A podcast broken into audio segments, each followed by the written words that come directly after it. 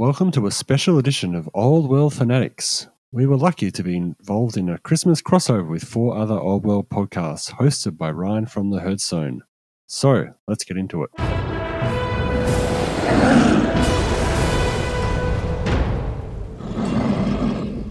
All right, everyone, welcome to this Warhammer podcast extravaganza. Here we are for the holiday season. We have four different podcasts represented here. Uh, my name is Ryan. I'm on the Heardstone podcast. I'm really excited to be here with everybody else. Who do we have? Uh, we've got Gommo here from Old World Fanatics. Mm, and Josh also from Old World Fanatics. And we have Chris from uh, The Old World Lives.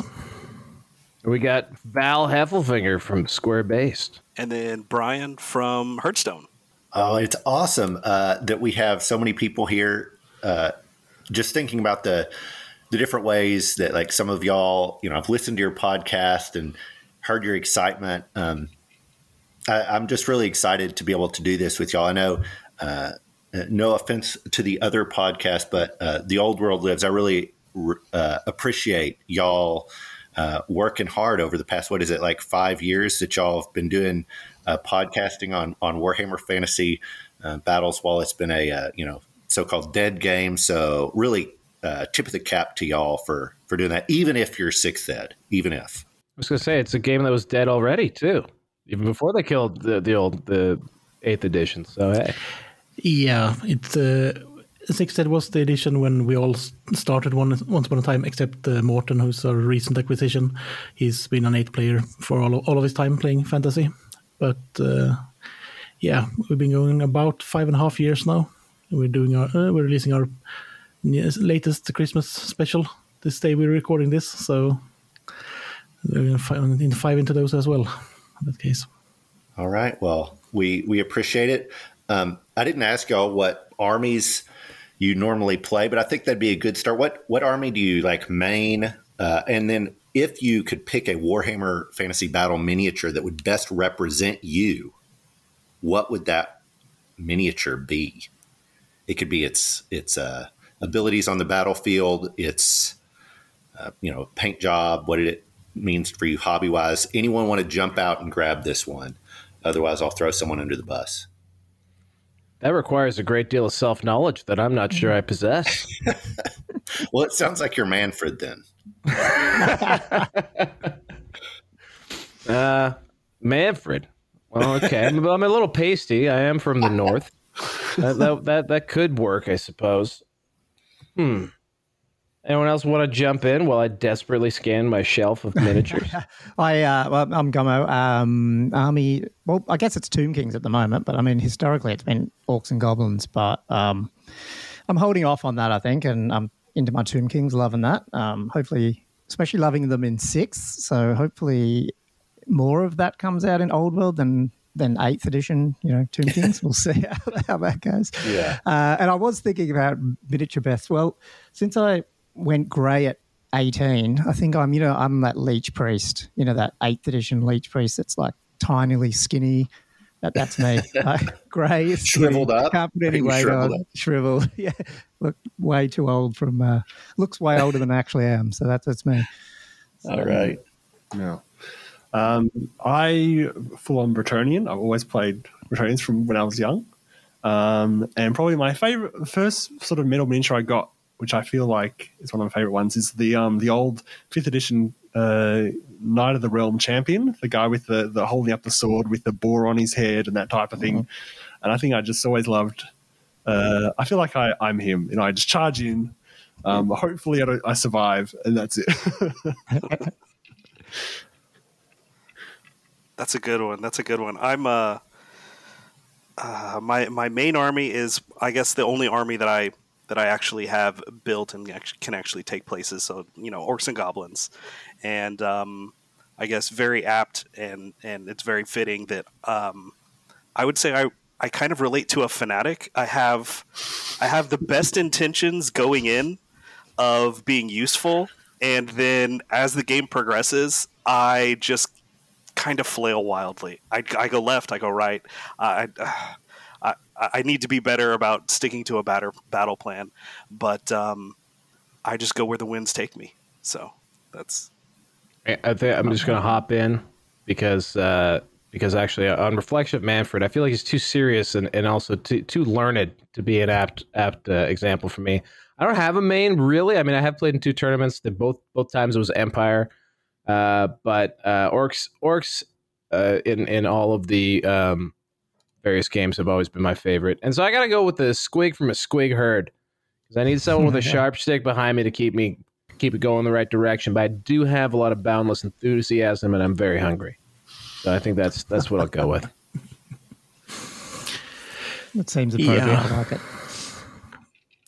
I, s- I think since I started out about oh I don't really want to think about how long since since I painted my first miniature for fantasy, uh, but I used to have a Slayer cult. I did quite identify with uh, Garagrim, uh, Iron Fist, the son of the Slayer King. Uh, even did used to have a mohawk once in a, once upon a while. Now it's more of uh, identifying with. Uh, I think they call him Johan, the one the, the guy from the Giant Kit. running away. Yeah, right, Yeah, yeah, actually yeah. panic on his, on his face all of the time. Uh, but otherwise, other than that, I do play. I do do play and have played most of the armies in uh, in the setting, so to speak. Currently, it's just vampire counts. Feeling it fi- fits the winter theme of uh, Sweden. That's how it is. Seasonal armies over here. All right. Uh, so for me, I I don't know if I have a main army. I I always am excited to play what army, whatever army I'm currently hobbying on, and then I play it, and I'm like, oh, I'm horrible with this, and then I decide not to learn how to get better with it, and I jump to whatever new, new army I'm painting on is what I'm excited about. Um, but I would say historically, uh, Wood Elves have been the army that I've just truly loved. And then when they got their eighth ed book and they were raffle stomping everybody, uh, I felt really bad and didn't want to play them anymore because uh, that's not what I enjoy. Uh, so I kind of set them aside and haven't really played them until uh, one game recently when someone asked me to to bring out a really nasty list. Um, so yeah, Wood Elves, and I would say that the uh, miniature that represents me is probably a uh, a Way Watcher because I like to deal the pain, but if you touch me, I'll die. So uh, you know, don't mock me. I'm going to mock everybody else. If you mock me, it's really gonna no, uh, no. But I, I like the Way Watchers, so maybe that's a, maybe that's it. So not Uh, not not a big hugger then, eh? Well, trees, Just trees. okay, just trees. trees. Gotcha. All right. Um, all, all right. Uh, so that's a little bit uh, about us. Uh, did just want to ask uh, one. I guess this is a random kind of uh, game. If uh, choose, I'm going to give you three models, and you're going to tell us whether you're going to paint that that model. Uh, uh, which, or sorry, which of the three you're going to paint, which of the three you're going to play, and which of the three you're going to toss. Uh, so this is paint, play, toss, uh, and you can you can choose. So uh, we have uh, Archaon on foot. Uh, we have mounted Archaon, or you could play the Archaon with the three-headed beast that he he currently has uh, with AOS. If you wanted to bring it and somehow uh, bring it into fantasy, you can choose to do that. So, which which one are you going to paint? Which one are you going to play? And which one are you going to toss? As in, uh, you're just going to get rid of that model. Who's up? Me. Okay, since I'm talking. Uh, ooh. So I don't even know the Archaon on foot. That's how good. So I'm going to. Imagine him on a horse, y- Yeah. and then he doesn't horse. have a horse. it's, the same, horse. it's the same model. It's the same picture. Uh, so I'm going to toss that guy. I think I'll play with the one on the, the horse because I like that one. It's classic. But I want to paint the big three headed one, Damn it. the big dragon. No, I'll toss him. I'll toss the dragon. You tossing it, throwing it Yeah. out. No, A- AOS, not out of there. I think I'll, I think I'll play the guy, a mounted guy, and I'll paint the foot guy. That's what I would do. I like Okay, the why are mounted you guy why are you paying why are you playing the mounted and and uh, painting the foot? because I love the stuff mounted. They can they can shoot across the board. A, LA, a Bretonnian player always would love, love to do that. All right. It's the horse affinity. I got you. yep, yep, absolutely. Um, I'd probably, man, um, I would probably play the Archaon on horse because whenever I think of Archaon, that's that's the Archaon that you know I think of. Uh, it's the one I, I relate to the most, and it's the one that uh, I've enjoyed most in media. Um, I think I'd want to paint the dragon because I think uh, a lot of AOS models I think are best as display pieces, I suppose. And so I'd love to be able to just look at look at my shelf and have like a painted Archaon, um, as if I have the time to, to paint that model at all. But uh, yeah, I'd paint that model, and then I guess I might toss the one on foot. I feel bad tossing it, but that's just where we're at. You've got to choose one. You've got to choose one to toss, don't you? Yeah, yeah. I'm gonna go. Uh, I'm, I'm definitely gonna have to go with. Uh, I'm gonna. I'm, I'm gonna toss Archaon on horse, just because. I'm gonna paint Archaon on foot because I'm lazy, and I'm gonna and I'm gonna play the dragon somehow. I have no idea how one would because I don't know what the hell he would be in any fantasy in in the old world setting. But yeah, and that's also just to upset everyone because I feel like feel like AOS is a trigger word for a lot of this audience. So Hear the gasps and the see the pearl clutching. Three-headed model came out in end times, though, didn't it? Or was that not? no, Was no, it no, no, in no. He's AOS. Yeah, he's Oh, AOS. okay. It, it was right after AOS uh, Ah, was joining released, wasn't head. it? Really Yeah, he early. have, yeah, he may have been. Yeah. Yeah. And uh, I'd say that I would paint the Archaon on foot because that model is so rarely seen and it looks like a lovely model. Even though it's just the Archaon on horse but on foot, kind of like uh, Malus Darkblade on foot. Uh, we used the same model on foot. And I'd actually play, uh, play with uh, Archaon on horse because it would fit with my Chaos army that I once had and still have somewhere in, in the storage of uh, my, my parents' uh, place. And uh, I wouldn't uh, wouldn't really want to get rid of the Archaon on Dragon, even- since it, has, since it is a lovely model. But uh, I have enough dragons in my painting queue that it would be painted at earliest in about 2040. So it would be better to just get rid of it in that case. Exactly. How many dragons do you have back there? Currently in the painting queue, Yeah. about six, I think. There you go. Yeah. Go preparing for the War of the Beard. Yeah, I do have uh, uh, two uh, metal dragons that are converted to be used as uh, the Drake, Knight, the Dragon Princes on Drakes, and I do have a Carmine Dragon to go with the Dragon Lord, the Dragon Lord in that case. I love the Carmine Dragon. It's a good looking It's a, it's such a great kit. so I think for me, I think I would go with oh, uh, play the one on horse just because I think uh, Chaos Knights are cool, and uh, he would, I guess, ride around with some Chaos Knights. So that'd be fun. I would. Uh, I'm sorry, the paint, and he would be cool to paint. So I guess I'm not playing him; I'm just painting him. So he would look good.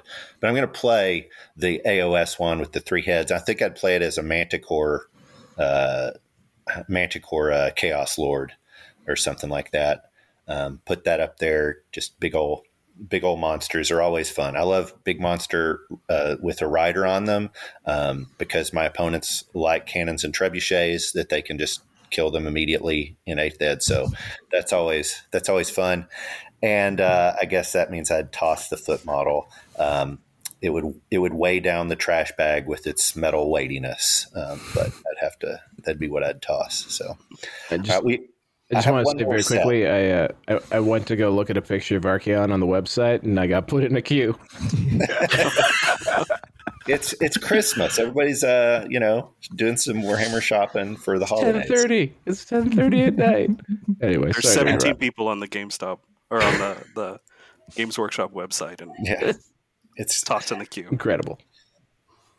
got to queue up the the experience. Um, all right, so one we'll do one more, and then we'll move on to some the old world stuff.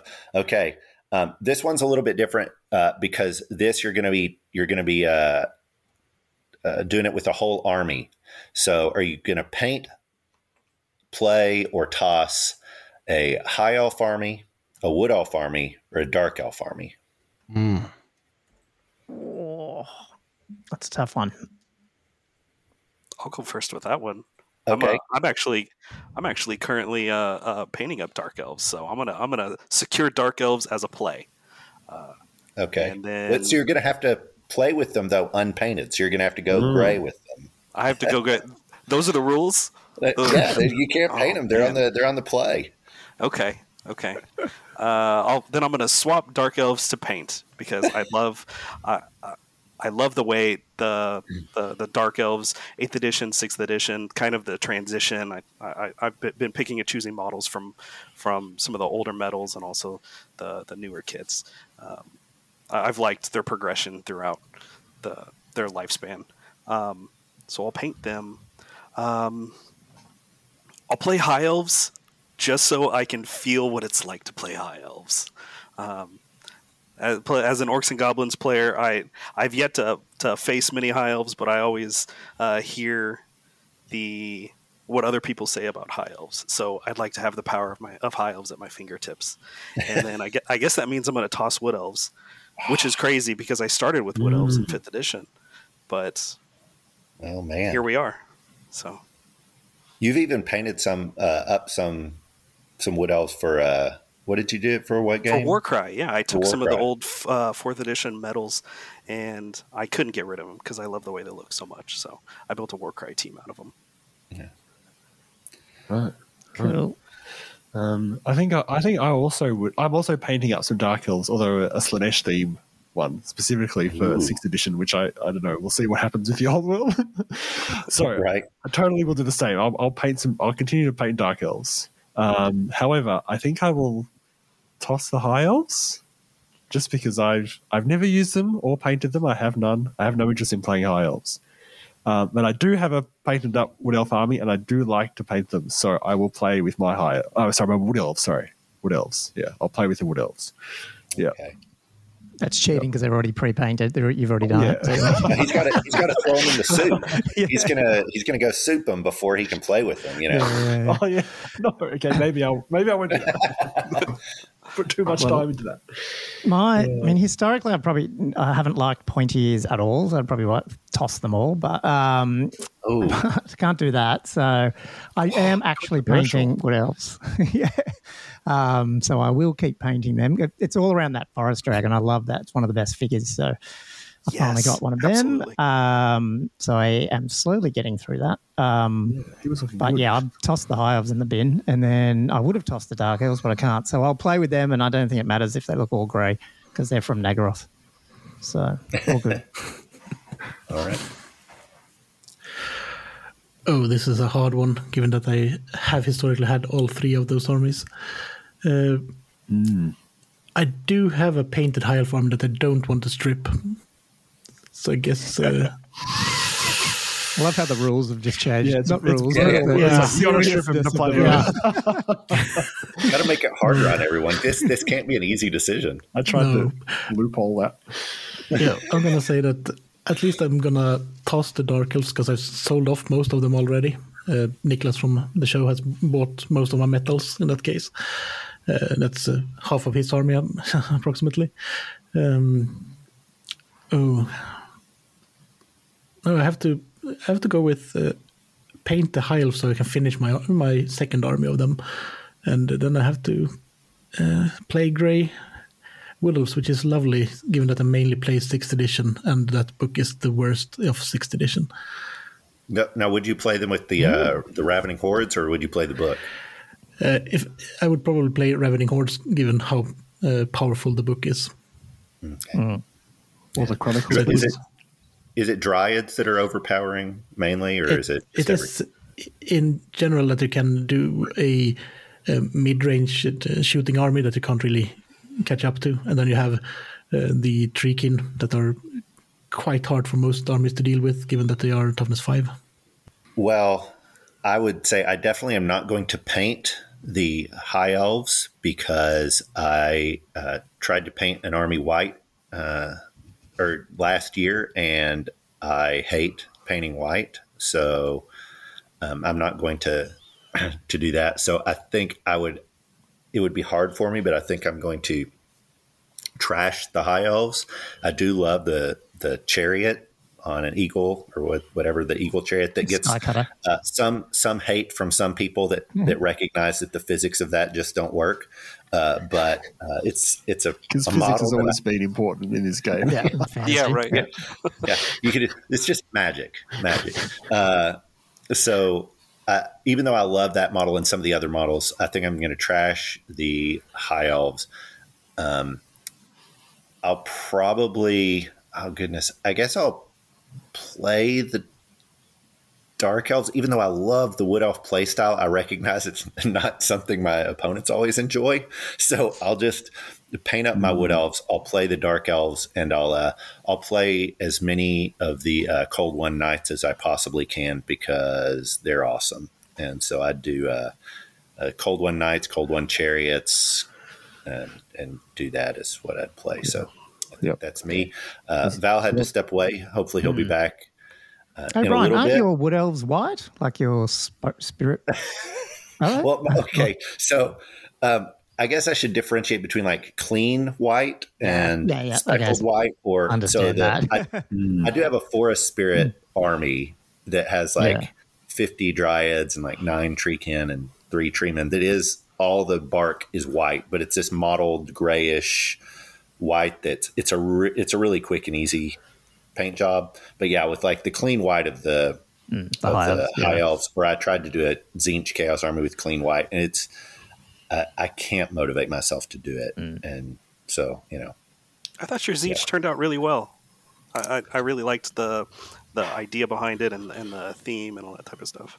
I liked both the idea behind it and the theme. Uh, doing the painting was not what I enjoyed, so I'm, I'm stuck at like 1900 points and can't make myself do like the rest that I need to do Yeah. to to do it. So I'm stuck using it for Triumph and Treachery when we play like 1500 point Triumph and Treachery games. Sure. So Real, real quick, I wanted to uh, I wanted to touch on what um, Gommo said about the the forest dragon. The forest dragon seems very polarizing from the people that I talk to. People either love it or they absolutely hate it and they look for a proxy. I am also a noodle dragon enjoyer. I love the forest dragon. It's um, it's one of the only wood elf models that I still have, and uh, I don't know if I'm ever going to do a wood elf army, but I'm I'm going to build the classic forest dragon that just has the the glade lord on it. Uh, that's the one I have, and There you that's definitely gonna have has a spot on my shelf someday. Sure. There's a Goblin Yeah. Green base by any chance? Uh, we'll see. Since he's standalone, he may just he may just be the lone goblin green base. No, don't do it. Why would you do that? Why would you do that? But, Oh, uh, we we should have we should have done uh, the paint play toss with with basing evidently like goblin green bases. Are you going to toss it black rims Black or rims uh, or- colored? You know, uh, or maybe we'll we'll do one one of these episodes someday. and We'll do different types of dragons as well. We can we can toss those in there. I'm interested, Christopher, how many are, are your dragons? Are the, the snaky looking serpentine Games Workshopy ones? I guess they all are, are they, or not? Or Uh, I do have the forest dragon in my high elf army as a drake drake rider. I also have a Malekith dragon, uh, the Seraphon in that case. Uh, as, as also as a uh, drake rider, I have the Carmine dragon. I have uh, the high elf dragon from eighth edition. I have the dark elf dragon. I do have the uh, two of the new Stormcast dragons that are getting Lumineth dragon riders to make to make it for a real twist uh, for the old sixth edition brain in that case. But uh, they do work well for conversions. Those dragons. What- if you is- is there the somewhere- Stormcast. Is there somewhere we can see these? If have you posted them anywhere that uh, the ones that you're done with? They're right over there. You can come Well, have you, for, for, for anyone listening, is there an Instagram? No, you don't have anywhere. No Facebook, Instagram. No. I do have I do have an Instagram. It's uh, Mayron Miniatures. Uh, it's linked to the Olwo Lives uh, page, I think. cool. So th- I don't think my dragons are posted there. I need to take some decent pa- photos of them. Okay. So they will probably, when I find find I do have some days uh, off to, over Christmas here, I might actually put some photos up on, of something. Oh, awesome. Awesome. Well, Val tried to escape uh, deciding on high elf, wood elf, dark elves, but now he's got to give us an answer on which one he's going to trash, which one he's going to paint, and which one he's going to play with. Trash in the dark elves. I'm not down with slavery. Okay. Um, no, I don't know. I don't, well, it's not just that. I mean, there's a lot of weird stuff with the dark elves I don't like. Don't like them. Get them out of here. I'm gonna paint high elves because they're pretty cool. Um, and they're painting high all the time. Yeah, painting white and blue, I guess. Or you can do like red. Ooh. Don't know why. Um, and then uh, playing Woodies. Woodies are sneaky. I like them. And they also, at least in eighth edition, they played. They didn't play like any other army. They were very, very unique in their in their style, as frustrating and rage baity as as they could be. Um, they were still like they. I found them to be very, very unique. So I like them in that sense. Yeah. What else? Fun. Awesome. Awesome. And and you know, dark elves do what if if uh, if the people creating Warhammer Fantasy were you know taking different cultures and different people and satirizing them, then then the dark elves represented. Uh, Americans, uh, you know, the, from the United States. So you not liking dark elves makes perfect sense. Is that is that right? What as a Canadian? No, Yeah, I'm not yeah. one of the. I'm not one of those Canadians. no, no, no, no. That, that is a point of national pride. But then, but then, for some reason, when we go to the states now, there's just Tim Hortons everywhere. So we feel at home now. So it's fine. Yeah. There you go. It's fine. We're winning you over one Tim Hortons at a time. That's right. All right. I feel, I feel like Naggaroth is where Canada is. Surely that's the uh, home of the Dark Elves in terms of geography. Yeah.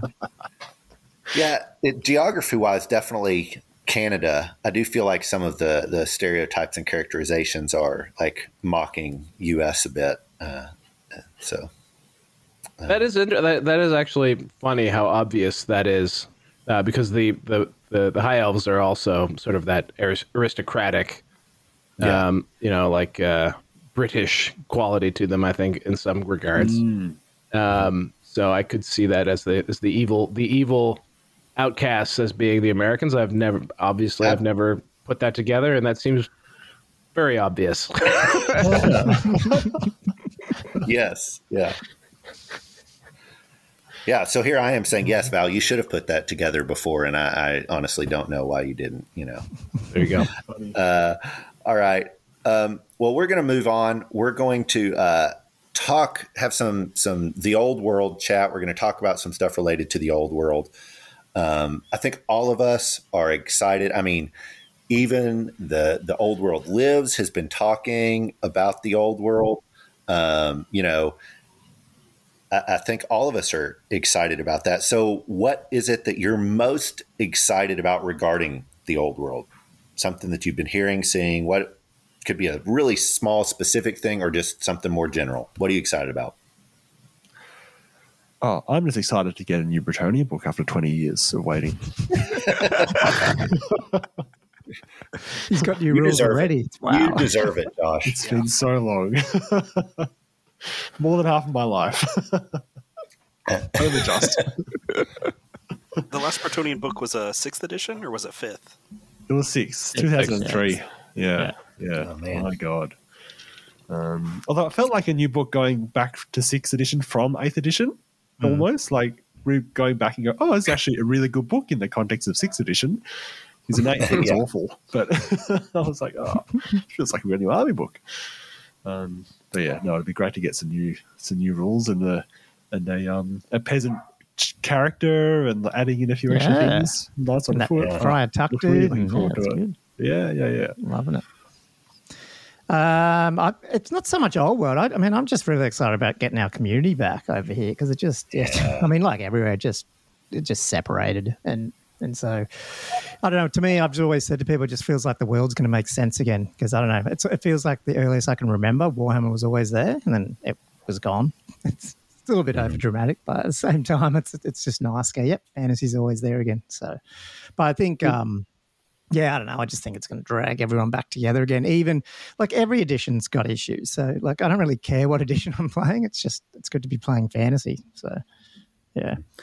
I think what's one thing that's really interesting, what you said about the community is there was this weird thing that like right before the um, the the news dropped where they you know had the the model of this or the they had the square base and it said you know everything comes Yeah. round again, Yeah. even squares or something like that. Even before that, it did feel like there started to be this uh, interest in in people that hadn't played Warhammer or that left playing Warhammer Fantasy with the end times, kind of starting to come back and being interested in saying, "Hey, you know, yes, it's not a supported game, but but I want to I want to play it with friends or whatever."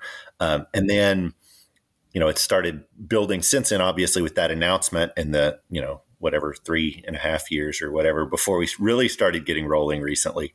Um, but it's been cool to see that whole process of the community building and now just seeing it drastically increase mm, as more and more mm. people are, are, jumping on and being super excited about it. So I agree. That's, that's a great thing to see.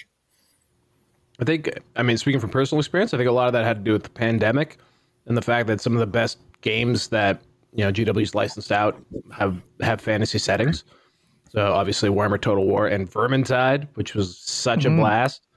Um, both of the, th- those two games are the reason why I got into fantasy for sure. And I wouldn't have had so much time to get into them if it wasn't for lockdown. So maybe that's what that's what spurned people a bit. Yeah, I mean, GW invented COVID. What? I can completely echo the, that that sentiment. I it, it's thanks to lockdown that I jumped that I you know looked into your past and you know what am I nostalgic for? It's Warhammer Fantasy. I'm nostalgic for rolling dice with with friends whenever I'm like 10 years old, something like that. Butchering the rules, not really knowing what's going on, just rolling dice, uh, playing by the seat of my pants. But um, yeah, I, the pandemic absolutely contributed to that. But um, I, I think I'm mostly looking forward to a unified rule set just to like y'all were saying bring back the the community bring back people in game shops showing up and seeing people playing. Um, with the rule set not being supported it doesn't really happen all that much but with with a supported rule set i'm seeing people in my local game stores discord talking about what armies they want to pick up talking about what age of sigmar units and armies they can throw on a movement tray and try out the game and stuff like that. So it's it's very exciting. It's going to be an exciting uh, 2024, regardless if the rule set's good or if it's amazing. It'll be good. Yeah. I, I second that idea. I, I, second that idea, Brian. That um, yeah, like I've never played in an edition where games actually seem to give a shit. So it's going to be interesting to, to be in a edition where they actually seem to, even though they don't get everything right, it, it feels like they give a shit at least. Yeah. Feels like it's seemingly compared to where it was. So yeah. yeah. yeah, they've gone from like high school boyfriend to like mm. first year mm. college boyfriend. So like a little bit more callback, you know, a little more interested, you know, but you know they're still not perfect for sure. Yeah, who is? Um, I would say my the thing I'm most uh, excited for is, I mean, just the fact it's a complete game on on day one, which they reinforced in the last mm. in the army building one. Um, and uh, so that means that like all what 16 factions supported, not you dogs of war. Um, you know, like like that's in the history of. And the, the other thing is too is when we look at the the unit entries that we've seen, like the Dragon Ogre Shaggoth, and then specifically the Dragon Ogre Shaggoth because he's not one of the launch uh, factions.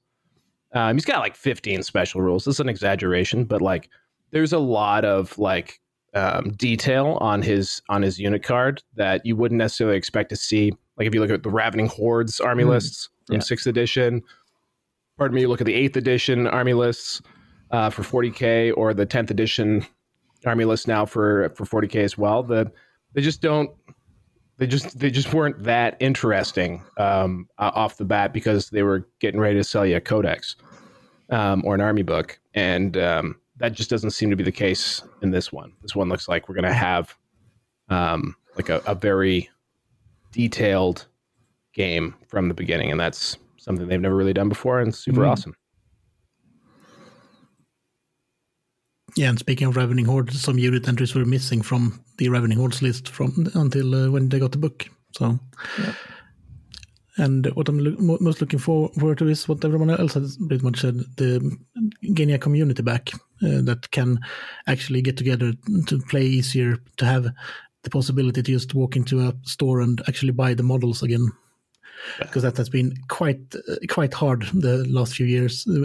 We we began a podcast a few years before the pandemic, before lockdown, and we saw the price increase of uh, secondhand kits uh, once lockdown hits, and everyone pretty much had had a time to stay at home and just oh I found this old uh, model in the in the attic or in the storage. I just mm-hmm. want to paint it. I found my my childhood army that, uh, that, I, that I painted in 2004. I just want to build onto that, and uh, then all of a sudden it was uh, uh, people were priced out of uh, getting back in the sixth and eighth edition as well. In that case, and having a new rule set and a new release of well, at least the Bretonnians and the Tomb Kings at start will be quite quite lovely actually. I super, I super worried that that actually gets worse, not better. Mm, uh, yeah. Based on based on GW's ability to manage stock levels, not to rag on these guys all the time because they are doing something I'm super into right now. Sorry, GW, but they don't have a great recent track record on meeting demand. And um, as a big time eBay guy, it's getting sparse out there already. So I'll be really curious to see how well they can keep up.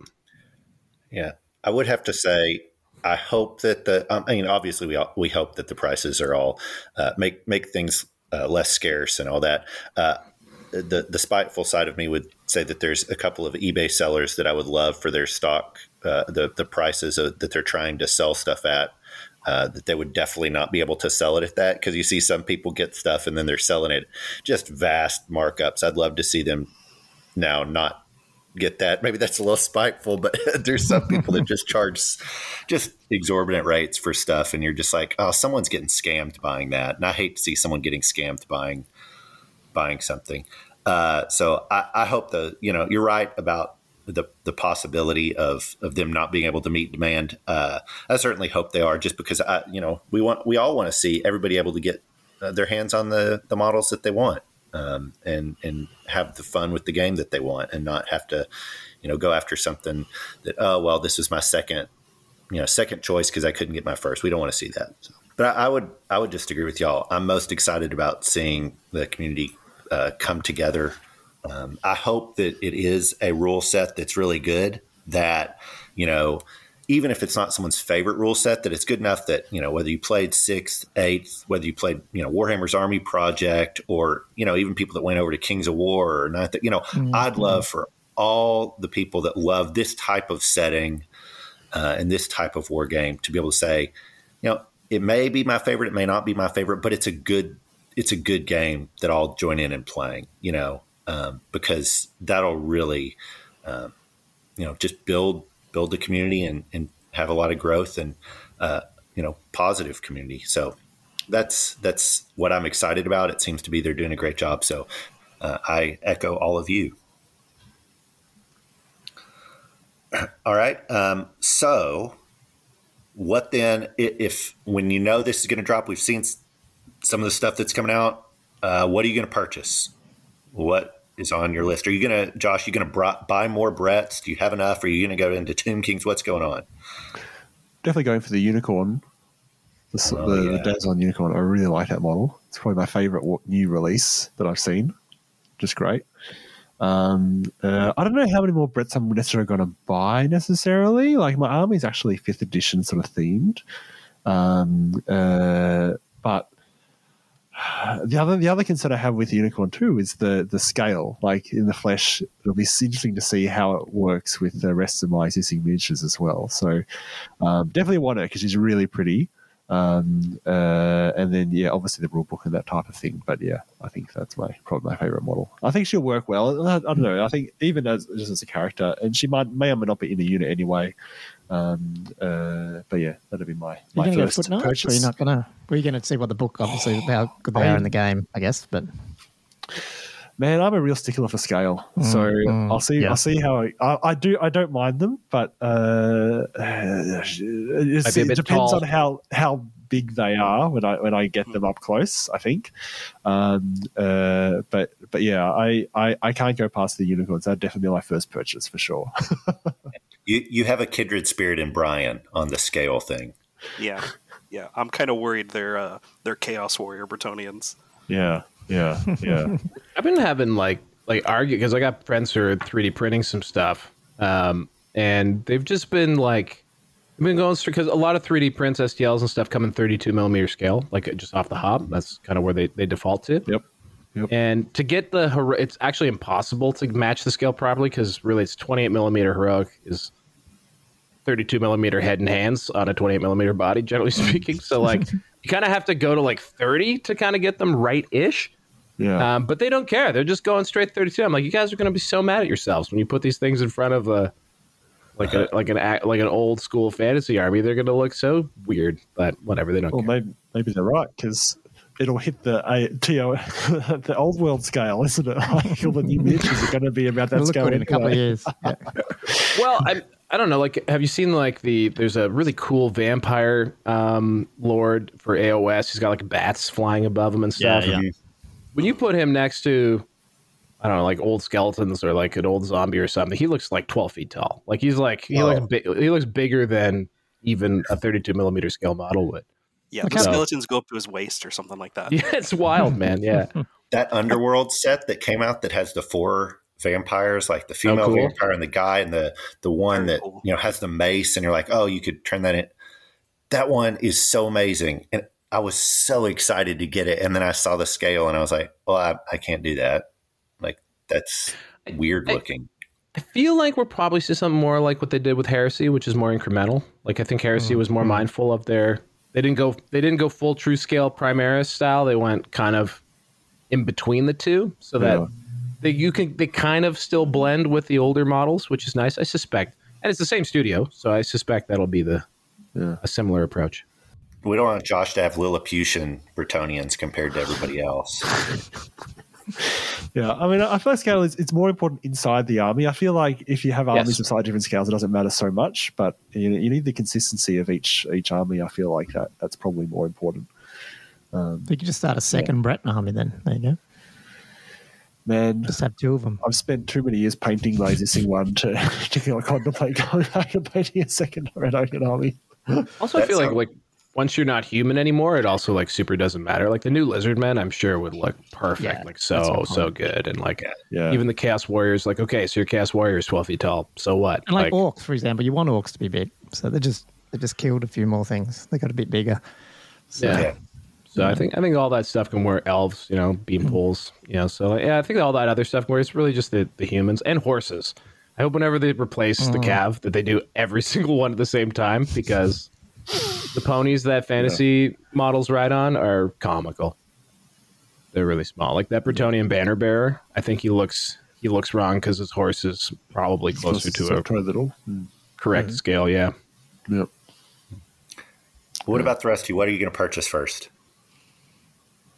Uh, everything. Um, I, I much joked on right, a, Colin? I joked on a Yeah. Facebook, a local Facebook group that just apologies to the local store if anyone's going in there because it's probably going to be bought out. It's right next to my girl's high school, so when I go pick her up, I just walk in there. I'll probably whatever's whatever's a blue box, just buy.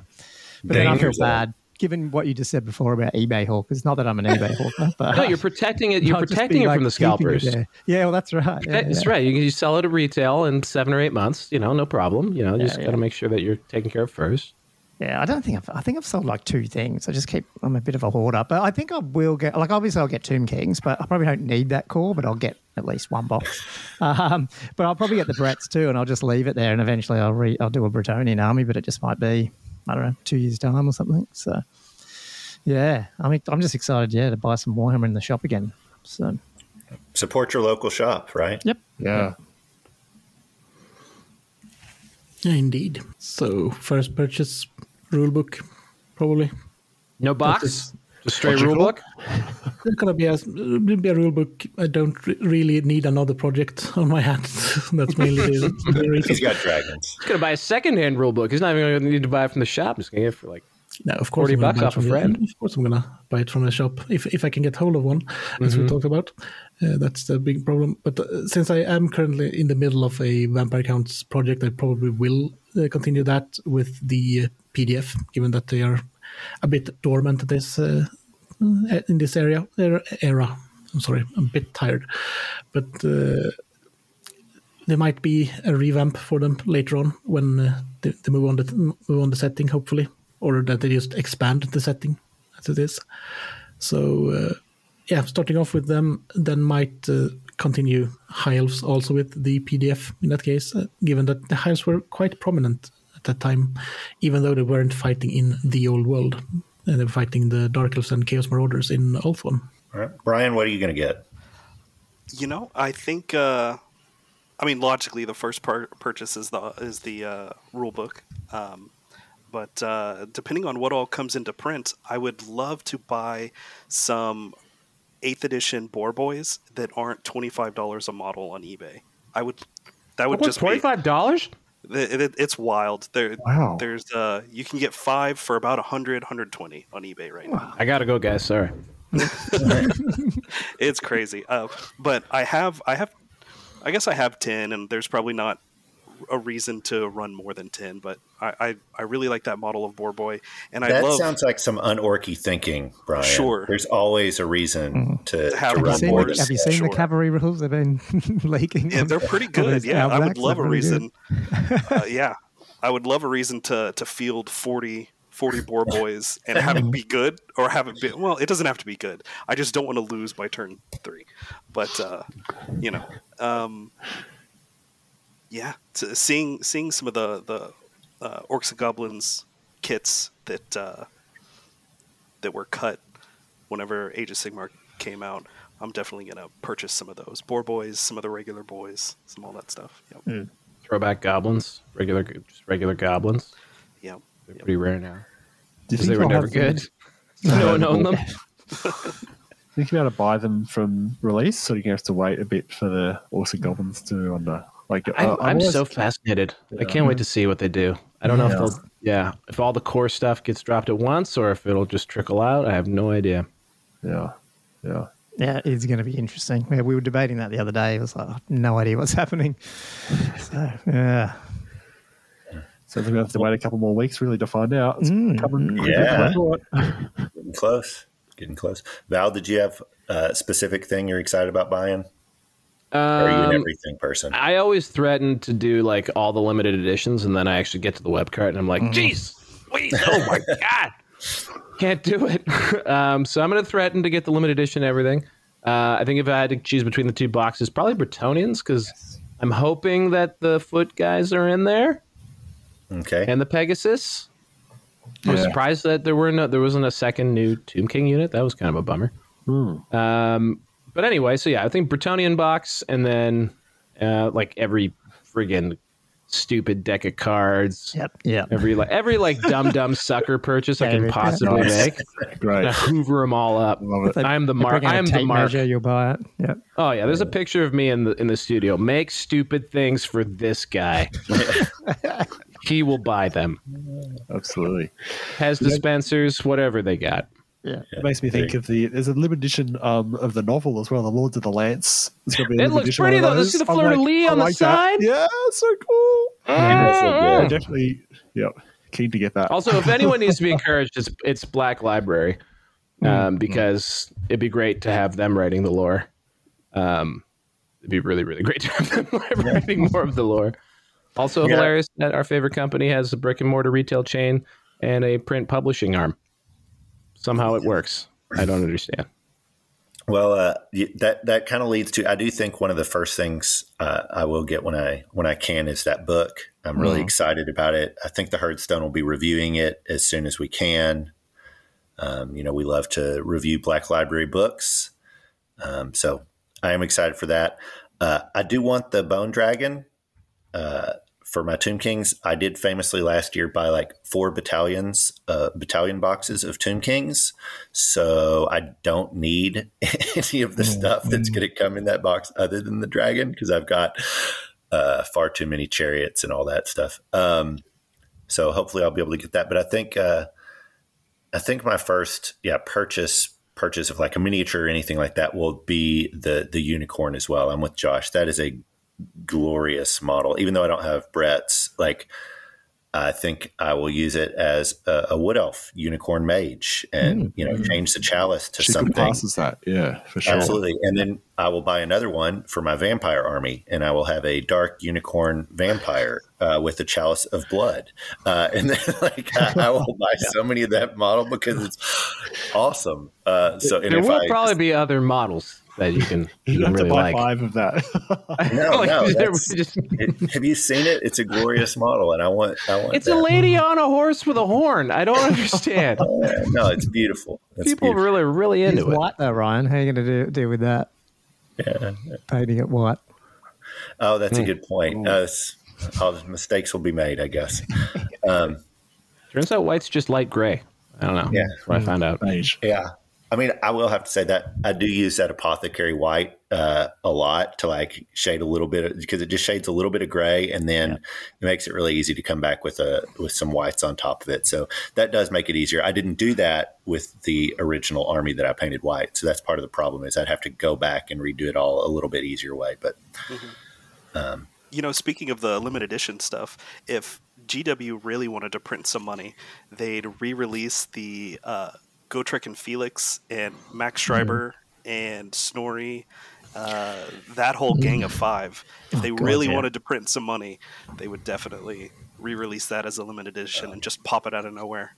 Well, because that's in AO. I mean, like AOS still has Gotrek. I mean, everybody reads those books as far as Oh, yeah. that stuff goes. Yeah, those would those would sell. Yeah, I must admit that I used to own an entire set with an emphasis on used to own. No. Oh no! Yeah, but those were a slightly different scale from the rest of every miniatures released for fantasy. They were slightly bigger, all of them, which fit, fits for the Slayers actually, at, at least for Gotrek, given that he grew in size after he got his magic axe. And but uh, the other ones were slightly out of scale for every other other human in that case. But maybe in scale for the old world. So, yeah. Yeah, oh, yeah. They did mention that the uh, Knights on Foot will be slightly larger, but uh, they will still be compatible with the Knights of the Realm kits, with the arms and the heads. But that would actually track, given that people that are better nourished historically has have been larger and still Yeah. are There you go. taller in that case. They're just not feeding the horses, is what you're saying. yeah, they're, they're just eating all the grain themselves. Just looking at this limited edition book. Oh yeah. Ah, looks good. See that map on the inside cover? Oh, Good Map lord. is so good. Oh, I'm a sucker for maps. Give me some of that map. Oh yes. We joked about them only putting out maps for so long, but it does get exciting, like seeing those maps. They were- Given what they've done for the Solar War and the Heresy, just imagine the map they could do and release for the old world. oh in that case. That would be expensive quite quickly. Oh yeah, putting those up all over your walls. If they, if you could get some big blown up ones, yeah. Yeah. All right. Uh, so we've we've got a little bit of what you're uh, what you're most excited about, uh, what you're going to buy. Um, what are you going to do this New Year's? What do you what project are you going to have? Uh, what's your resolution? It could be purchases, it could be hobby, it could be game. What are you going to do this new year as the old world comes out? What's your resolution? We're talking pre-launch here, or just like for the year? No, for this upcoming year to like to do over the course of the year or to have done by the end of the year or whatever. By the end of 2024, not by the end of 2023 when we're recording this.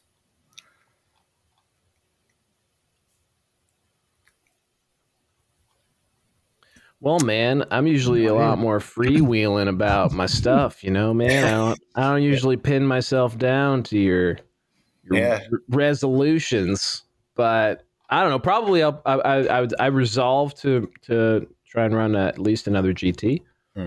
Um, and uh, I think, I think my goal is to only, like maybe maybe like in each. I feel like it's going to come in waves, like cycles. So maybe get a pair of armies every every four four to six months, something like that. So I think what I'll do is I'll like pick one and redo it. So I think probably off the hop I'll rebase and sort of touch up my Bretonnians as fast as I can.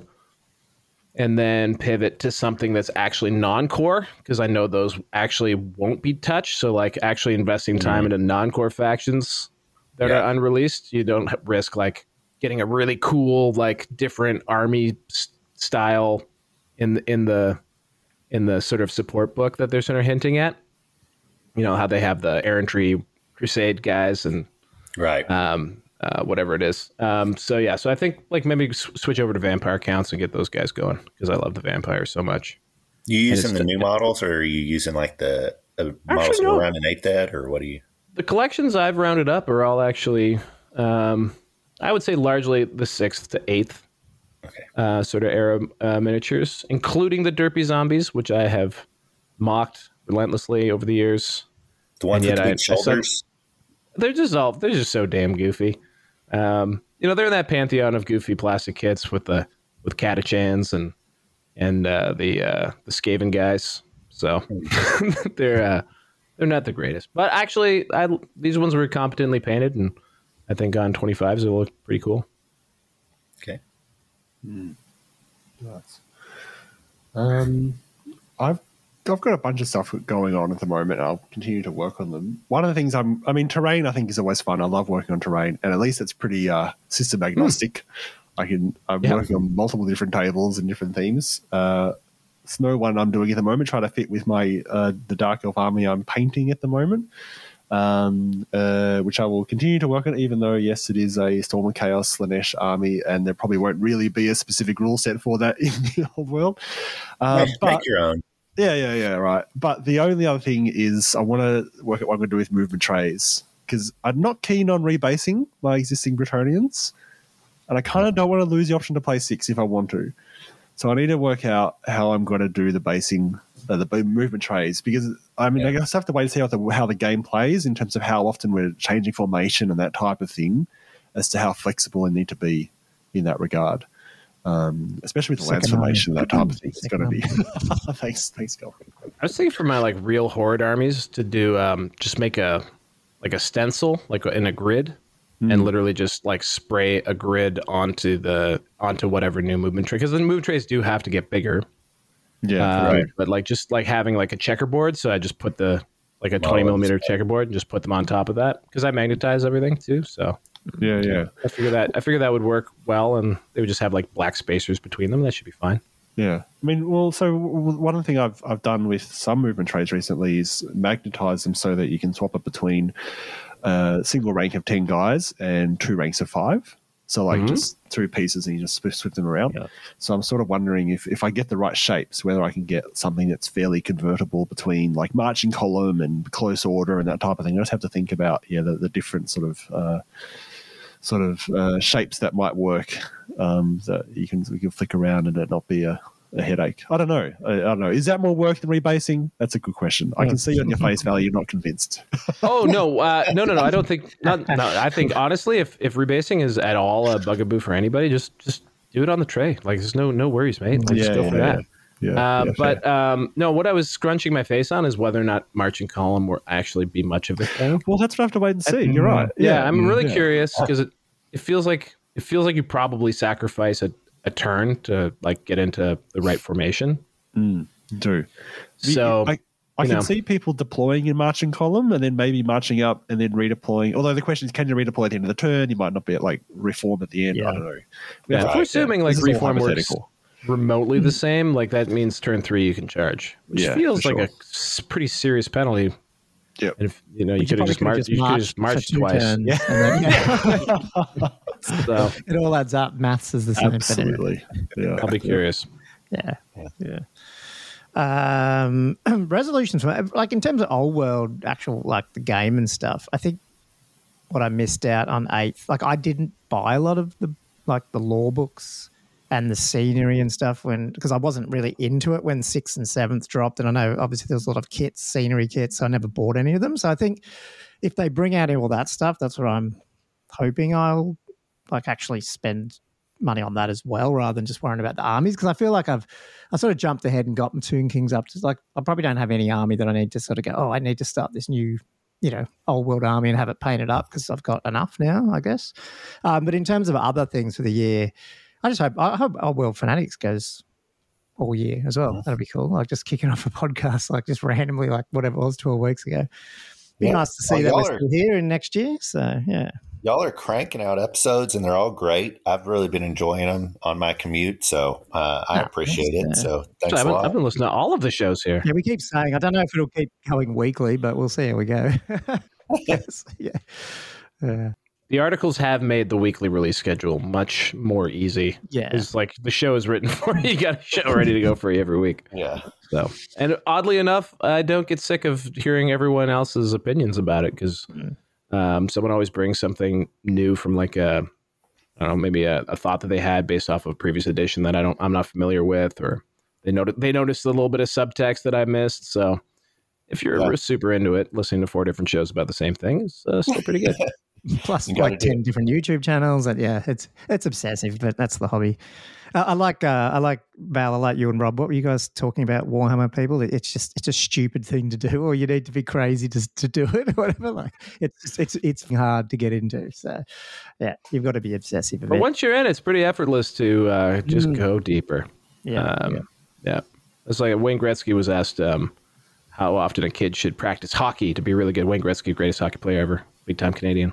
And uh, he said that you shouldn't have to ask that question. He was just out on the ice, you know? He just out on the ice every second he possibly could. He just loved it. Same thing about Warhammer. That's what I am. I'm, we're all the Wayne Gretzky of Warhammer. Well, yeah. I mean, how how many times have you sat down and like been bored somewhere and you just start like list hammering in your head, or if you have an app on your phone, or like, I mean, uh, who among us has not list hammered for hours and hours of their life? Right? Like, Masturbation. Rastafari. That's good. I'm going to use that. I like that. uh, and who else has a resolution? Oh, yeah, I'm gonna be optimistic and say finish one more model for the time next year. Nice. Uh, but, Shoot for uh, the moon. Land amongst the stars. Yeah, I've finished one model this year, so that's why I'm mentioning that. Uh, it's been uh, one of those years. Uh, that's it.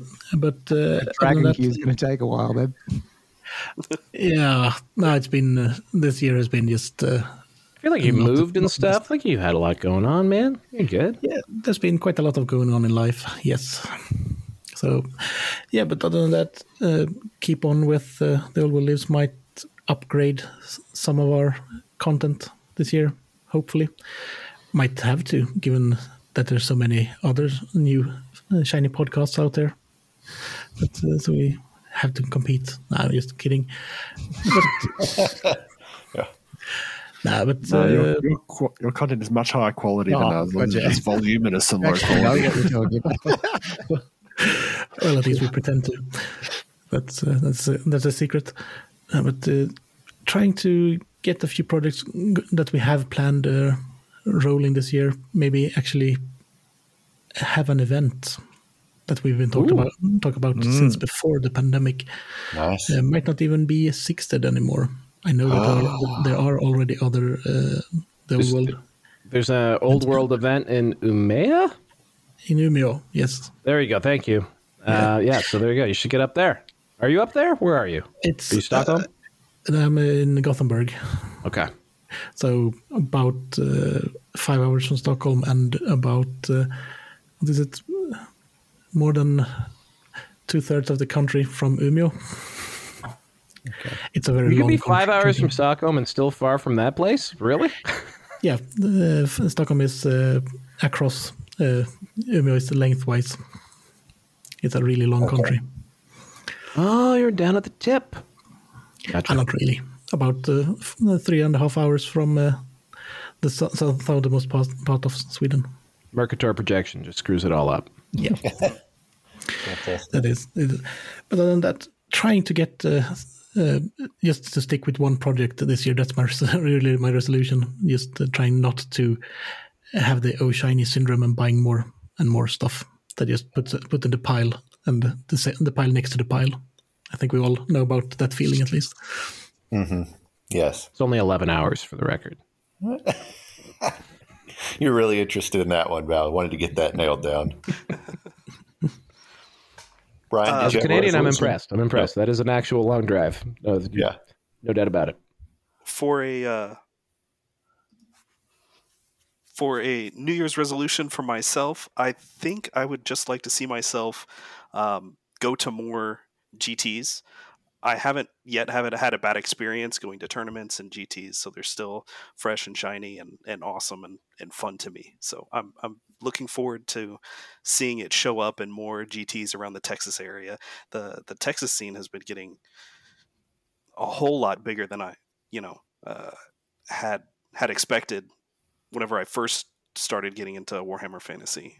But seeing it pop up and, in Dallas and all, it seems like I'm three hours from everywhere, just where I'm at. So they're all within a, a decent, you know, morning drive distance. Um, I'd like to see myself go to the GTs, and I'd like to get a home game going. I'd like to finish my Dark Elves and have a home game, just so I can invite a bud over and teach mm. him Warhammer. I think that'd be fun. Cool. Play some Dark Elves versus Orcs. Absolutely, yeah. Well, if you ever want a bad experience at a tournament, I will play you, and we can we can I can make sure straighten that out. Why are we? Why do we just jump to like, oh, it's coming. The bad experience is coming. There's no. This tournaments no, are good no. times, man.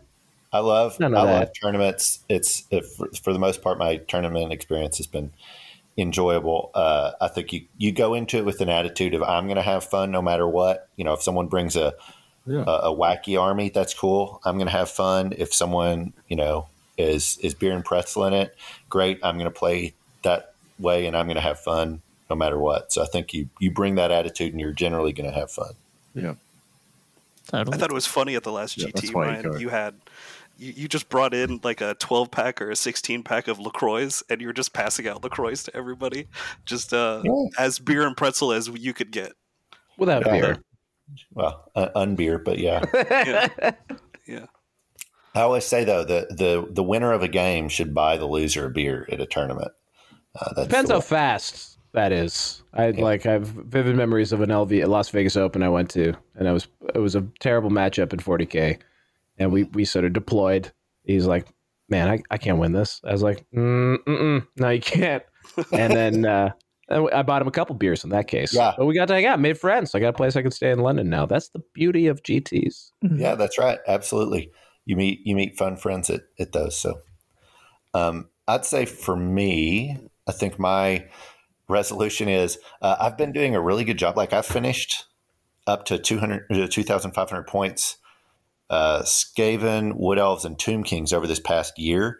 But then I have this problem of like I finished to 2,500 points, but I still have a lot of models in that army, and then I jump to my next uh, army. So I think this year I'd like to go back and like finish up more rats so that I have more variability in my army. Like finish up the Warp Lightning Cannon, put a few more clan rats in there so that if I want to take them instead of storm vermin or do it a little bit differently, I can do that. Because um, I've got a lot of stuff for for all of them that I, I haven't done. So as much as I'd love to like do a new army project, and I have already started on Empire, uh, so I will probably do that in the new year.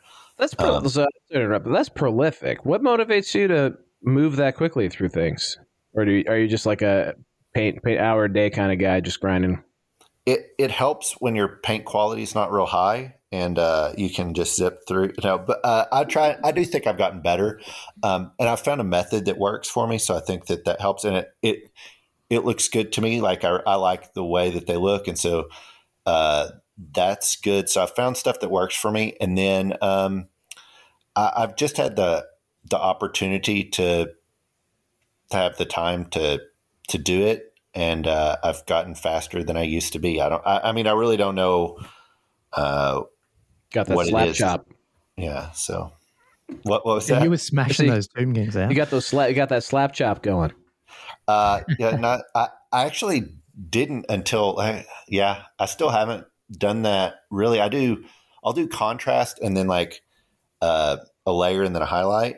Nice. For most things. And so that's really doing it that way has been helpful, but I've also improved on that. And then now I've started branching off from that. So it really did. Contrast actually really helped mm-hmm. my quality of painting a lot just because it shows me where shadows are and where um, colors go. So like for me, it hasn't been a, oh, I just put some contrast on it and then I'm done. Or, you know, zenithal, dry, dry brush white, you know, I'm not slap chopping, but it's, doing that type of stuff where you get to see the shadows was really important for improving my quality. Um, and because I I like what I'm producing, it makes me want to paint rather than before it was like, well, I painted and this looks like crap. And Fair. so I don't really want to paint because I don't like how it looks. So I think contrast helped a lot of people like that. I, I love contrast because you get you just get that you get progress. Like you get a model like when you even if you just got the equivalent of base coated for in the old ways of approaching it, it still looks to me like holy Yeah. crap! Like this feels it just feels so good. Yeah. So that then you can do your actually ironically the Bretonnians I was talking about, they're kind of uh, based and washed, uh, um, and it's competently done. But it's funny, all the things that I want to do to it are all the techniques that I never touch. So like highlighting and like putting like finishing touches on. So if I actually do do it, it's uh, it's definitely out of my comfort zone. But th- you know that's that's good. And sometimes you get out of your comfort zone. Like with my Warriors of Chaos, I feel like I got out of my comfort zone, and then it was like, uh, this is actually more than I can do, and it's not looking exactly how I wanted it. Um, and then sometimes you get it, and you're like, oh, this is actually exactly what I wanted, and this this is great. Um, so I would say for like those those people that have their you know their models, and they're like, this doesn't look the way I want it. Uh, that's the way I really always was up until maybe the last year or two. Because I was like, I'd get disappointed with my armies after I finished them. Um, but I, I've just keep going. You know, to those listening, just keep trying, doing new methods, um, and and do things that work for you, and enjoy it, and and that'll come. You'll you'll learn to enjoy it. I think. Yeah. I've always found the highlighting the most satisfying part. Like I feel like the base coating and washing is like the work you got to put in. And then when you Yeah. get to the highlighting, I feel like that really brings up the colors and I actually feel like, oh, this looks really nice now. Like I feel like that's where I get the most satisfaction in terms of the stages that I paint through. Yeah. You feel like a pro too. You're like, oh, look, I'm highlighting. Like I can do this Yeah. and I'm doing great. Yeah, yeah, yeah. Yeah, the base and shades is kind of the trust the process portion. You're just trusting that eventually you'll get to the highlighting, and then hmm. it'll start to you know shape into what you're looking for. Absolutely. And you got the lovely part bet- between when you set, settle all the base colors and you're starting to see projects and it's- it's feel like, yeah, this would do. And then you have the other 25% between it actually being finished and it just looks like, why am I doing this? This looks terrible. Yeah. I really hate need to trust the process. There's something that's missing. Mm-hmm. That's why, I like, when people talk about batch painting, I like batch painting, but I need to always paint at least one fully to completion so I can see what mm. I'm actually aiming for. Otherwise, I just feel like, nah, what, is this going to work? You know? Yeah. Um, so, Yeah. The last thing we do is finish the batch and then realize you want to change the color Yeah. scheme. yeah. Oh, yeah. this was the first year that I like would do a sample model and like write down all the colors I used and mm. put it on Excel and like yeah, Yep. uh, this is the first year I did that, and that was really helpful for me. And I was like, oh. And mm-hmm. now, I guess with my resolution being going back and doing stuff with all those older armies, I actually have the paints listed off, and I'm like, oh, crud, what red did I use for this? Absolutely. Absolutely. My empire was half old Citadel paints. No, I was just saying the paints get out of date. Like, you know, the Oh, formulas yeah. change. so, Yeah. But yes. Yeah, I was Go, going to say even even the not even necessarily repainting the same models, but sometimes you'll look back in old and go, "How did I get that red exactly?" And then, yeah, if you've written it down, then you can reuse that technique in completely other different um, contexts and other models for sure. Yeah, that's true too. Well, we did have one user. Uh, I asked if anyone had uh, questions that they might want to ask us. Uh, what what paints do y'all use? Are y'all like Citadel? You like what? What do y'all use? What's your favorites? I mean, I'm Vallejo, like Citadel and Vallejo. That's pretty much it. I've, yeah, that's it really. Yeah, I've got yeah most of the Vallejo um, model colors. Some of the um, uh, the what was it that I can't remember the other name. But the, the, the two types of Vallejos, I've got those. Um, Game a bunch colour of army painter colour. ones. Yeah, game color and model color. Yeah, I've got Yeah. most of the game color and a few of the models just to fill it out. And then I've got a whole bunch of the the contrast, but also the army painter quick paints because I, I feel like they're they're really nice as well. Um, uh, and yeah, that's mainly what I've what I use.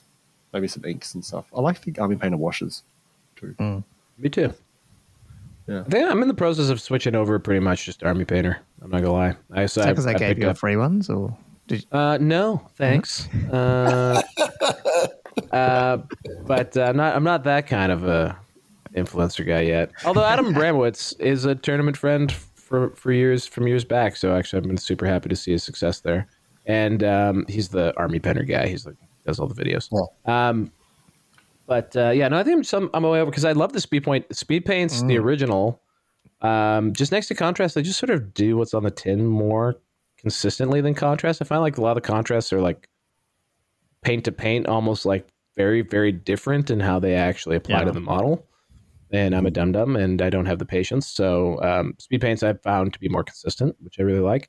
And their marketing has really been uh, crushing it with the, the I don't I don't even know what these fanatic paints are, but take my money um, because every, I feel like everyone on, on YouTube that has a hobby channel has been sent a, a dump truck of, of their new paint line.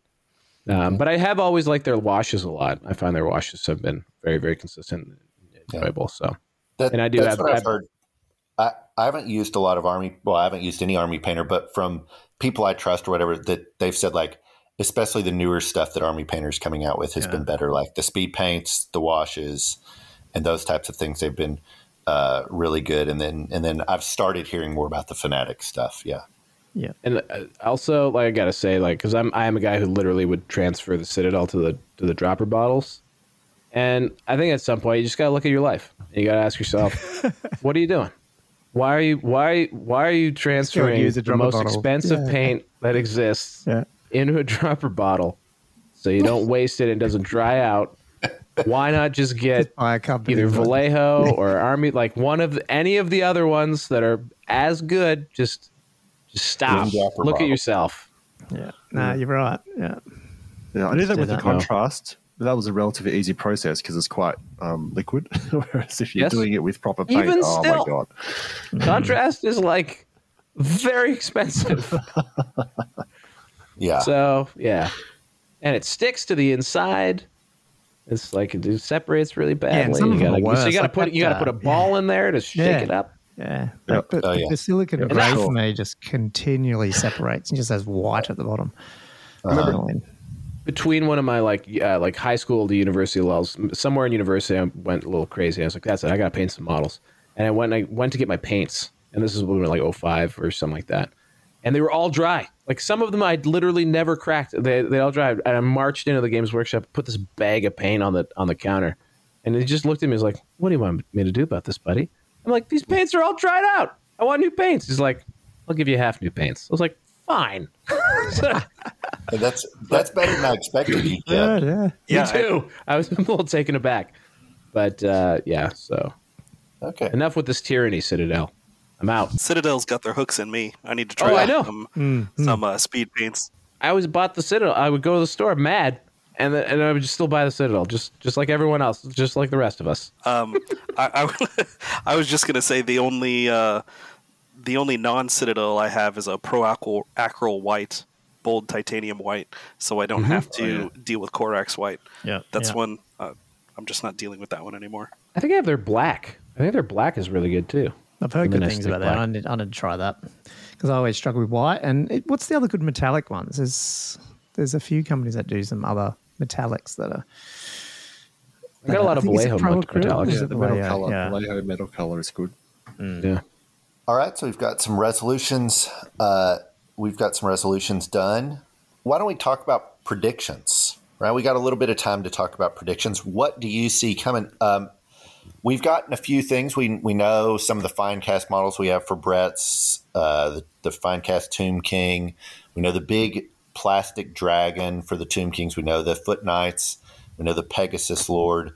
Uh, but what what the old world modeler kit is gonna be released this year, but we haven't seen yet. What are you predicting released this year that we haven't seen? Can anyone, if we do It's in this next year- 2024. yeah, over Yeah, yeah, yeah, yeah. 2024, Yep, yep. what do you, you know, what are you going to be able to gloat to the other hosts about that you nailed it? You knew that this was coming coming down the line. What do you think? Do you want me to pick one?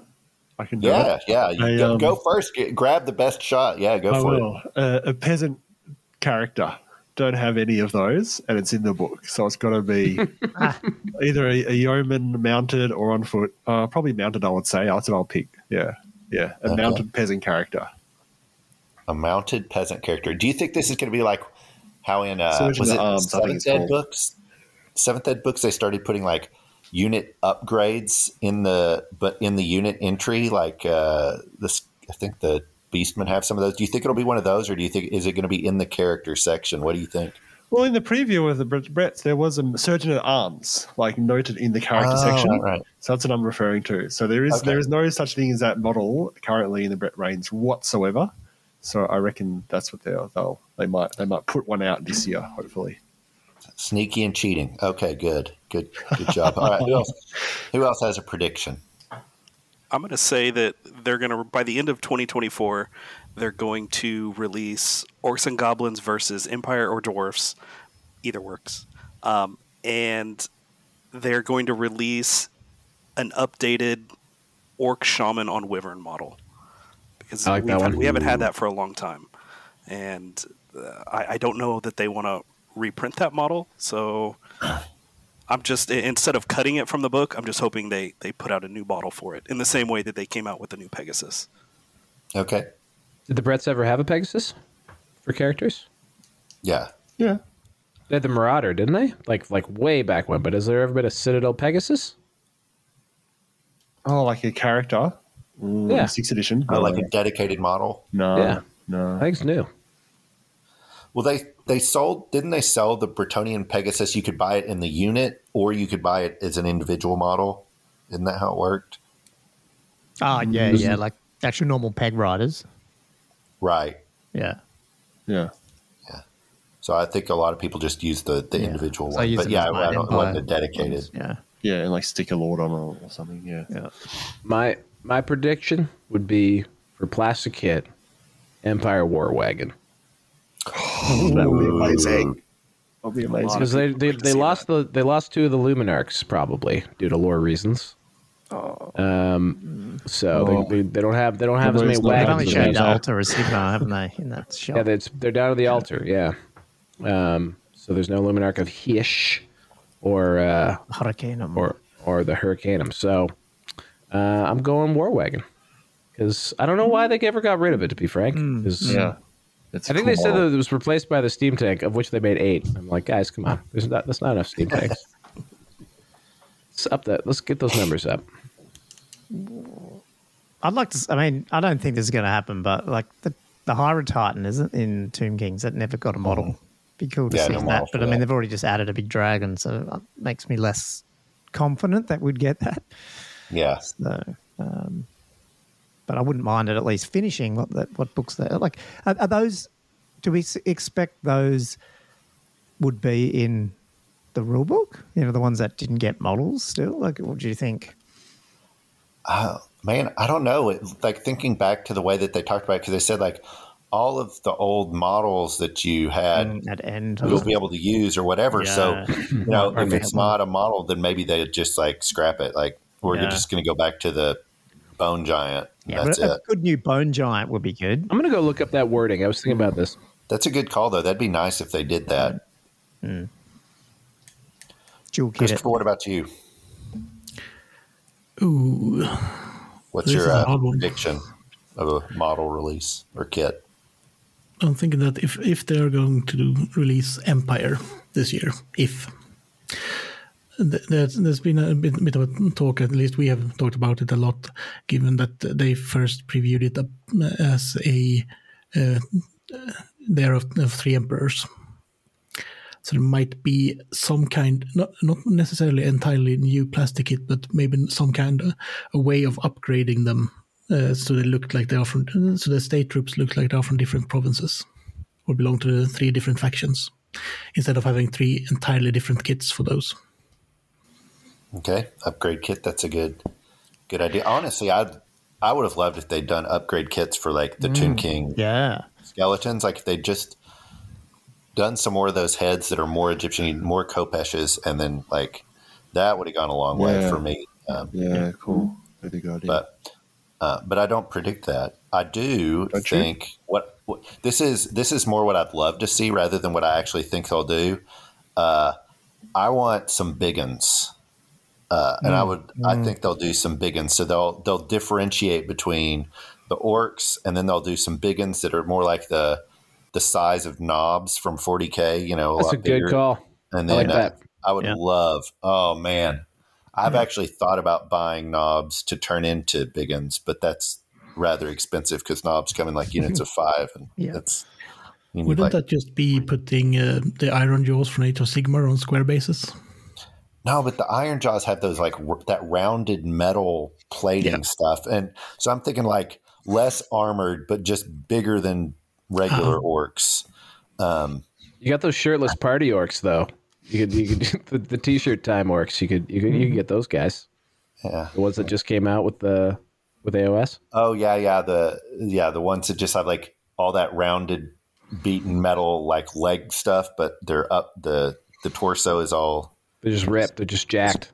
jacked green. They only, skin. they, they only come in boxes of three, do they? Is it gonna be I think those are five. Oh, Uh, five. Uh, okay. Yeah, but but yeah, again, you get that problem of yeah, you got five, and those are like super dynamic and big. I think those are bigger than black orcs and stuff like that. You get that problem. Maybe they won't do big ones because of that, because they'll be bigger than black orcs or whatever. But I'd love to see it.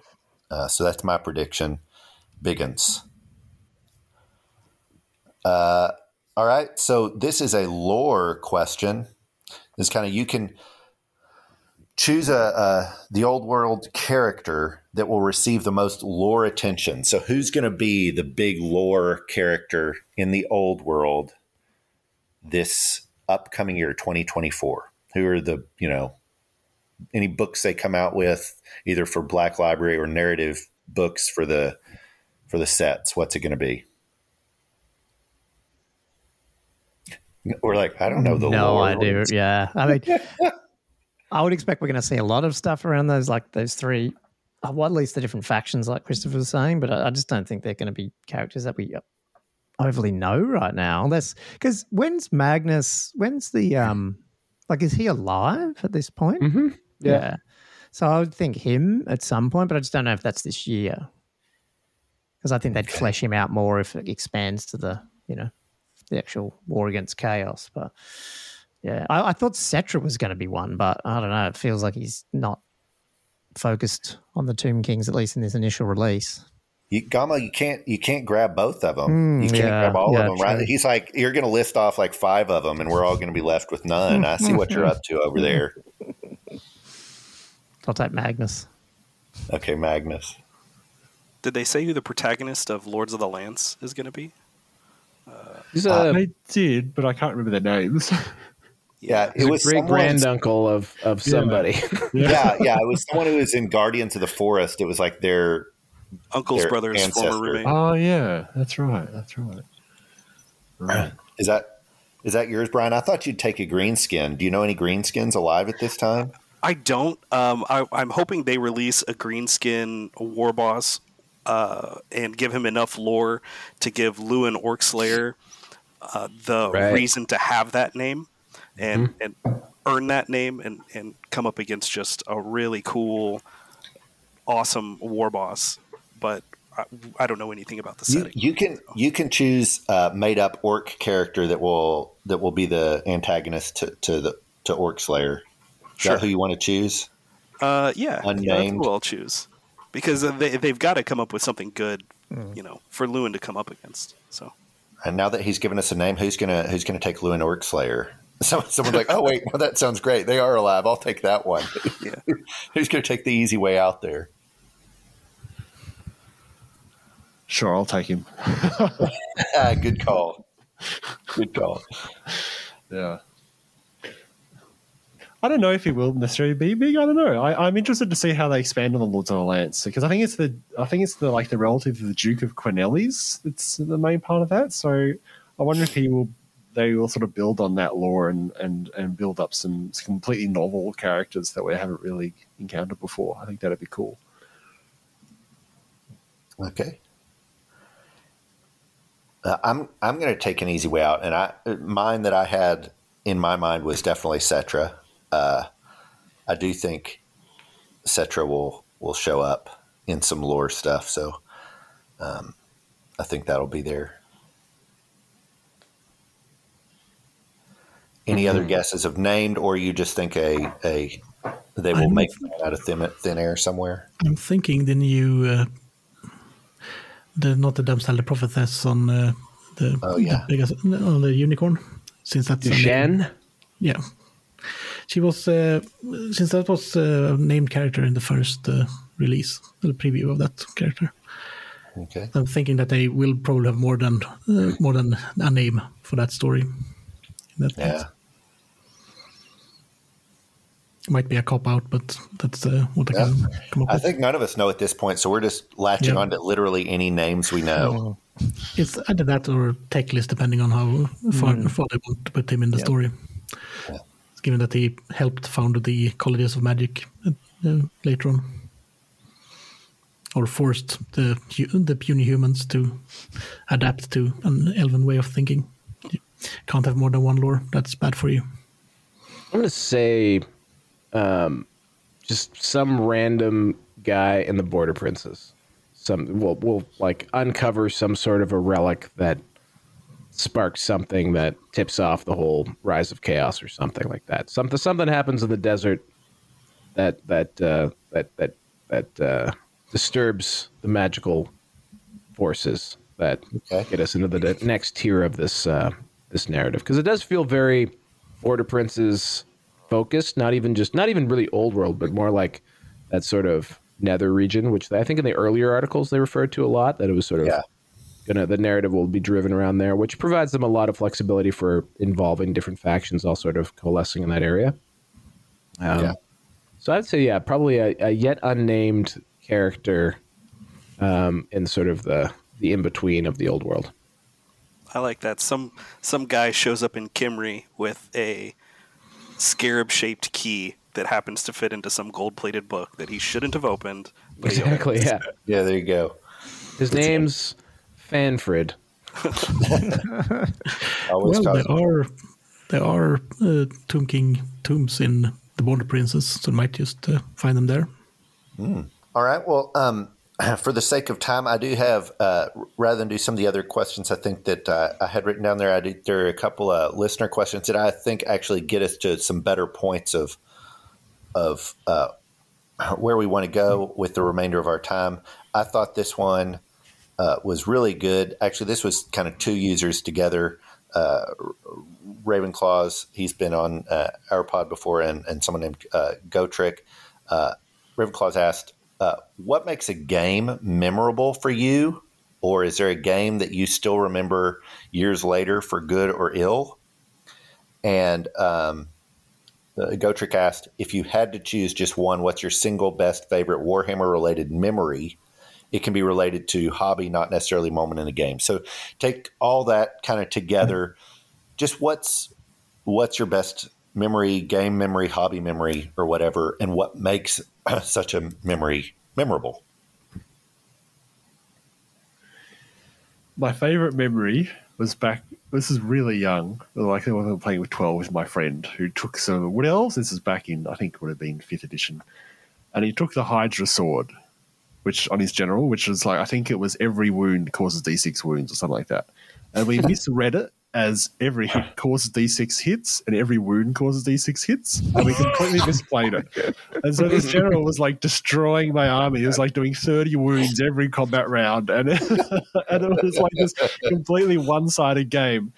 Um, and so I lost horribly, but it's just it was just so funny the way it worked out, and I, I we we still didn't understand even after the game that how we completely rolled, misread until years later.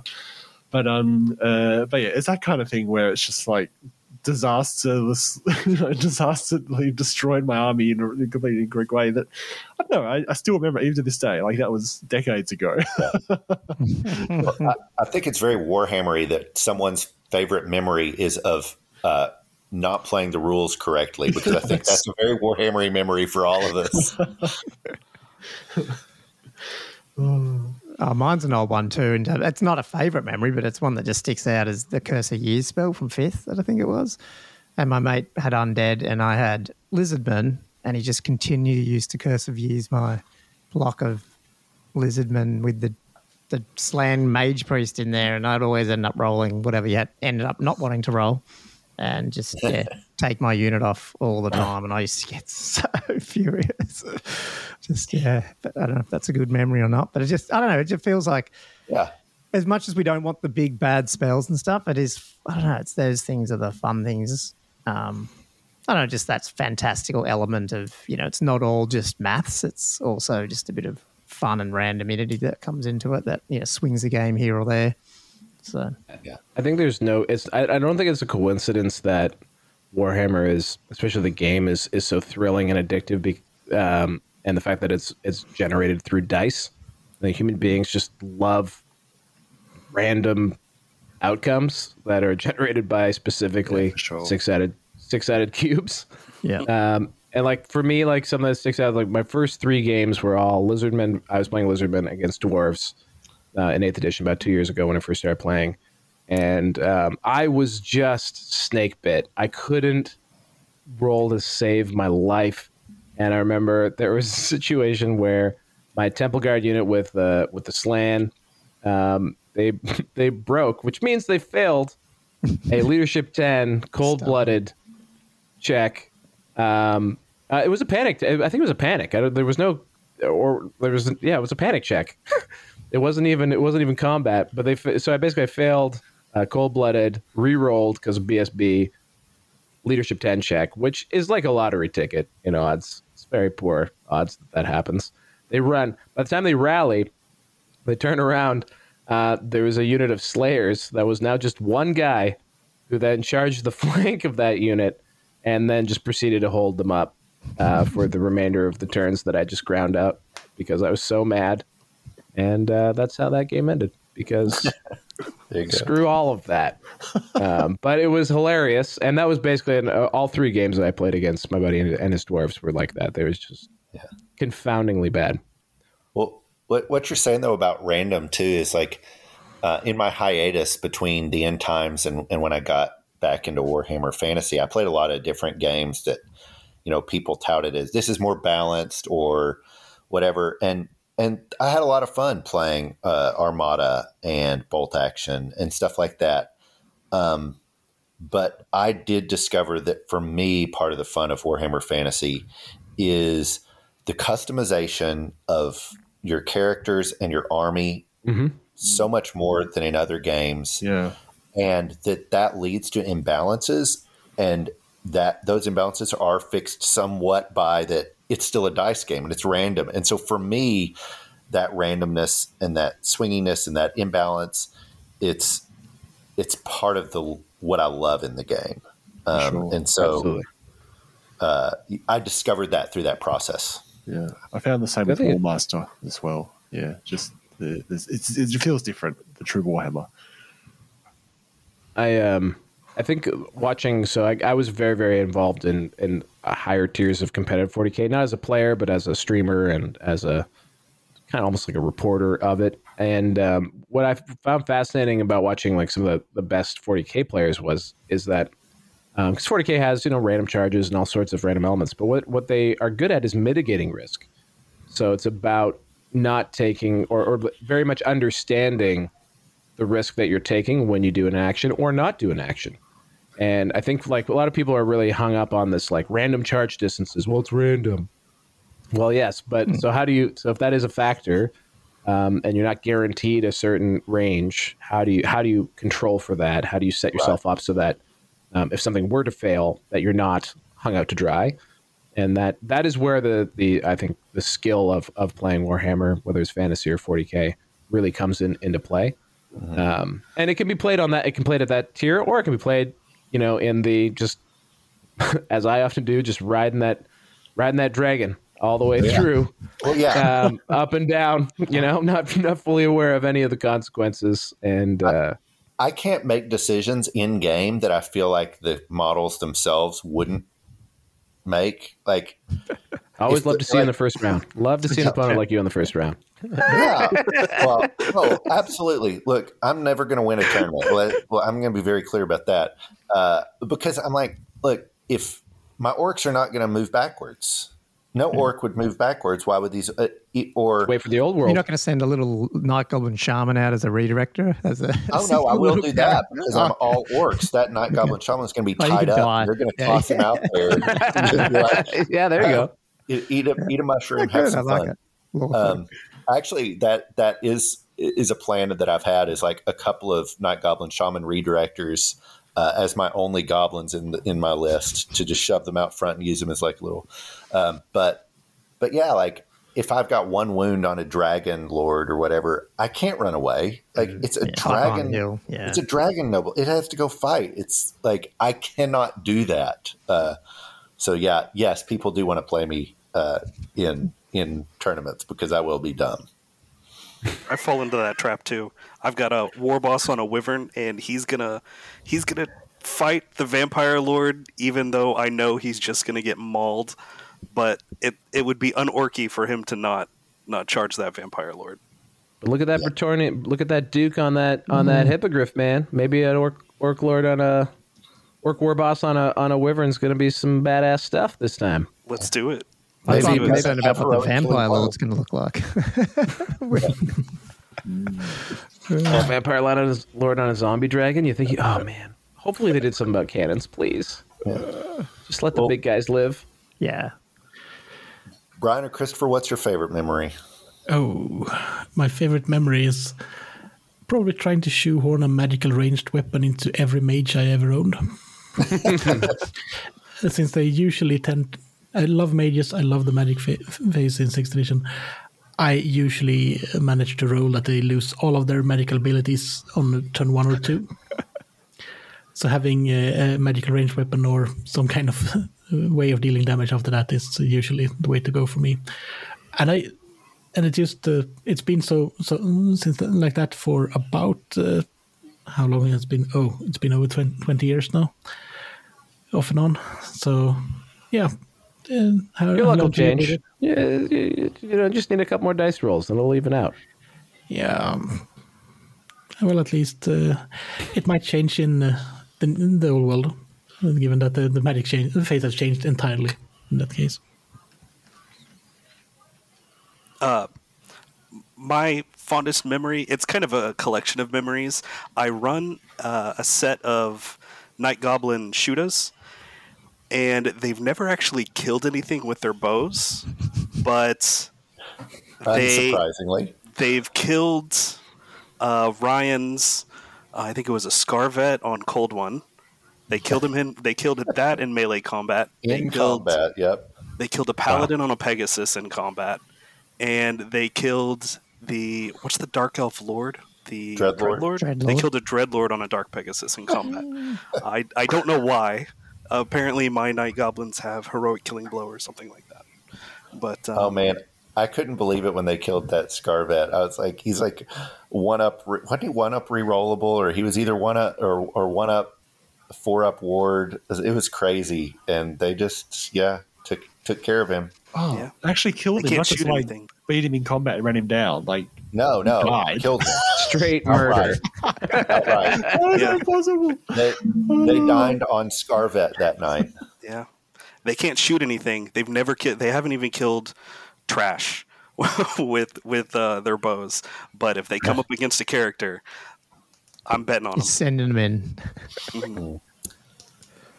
Uh, My my favorite definitely has to do with uh, Foot of Gork, and it was a big six person game, and uh, I was I was the orcs, and one of the other uh, someone was an evil person because they took uh, Demons of Chaos, and this was a seventh ed game, so they were a horrible person.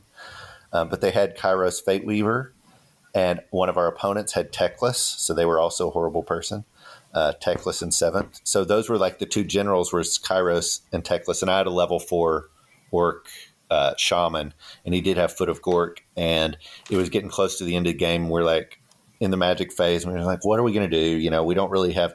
I get, and I was like, "Well, let me cast Foot of Gork on Teclis, and maybe that'll do something."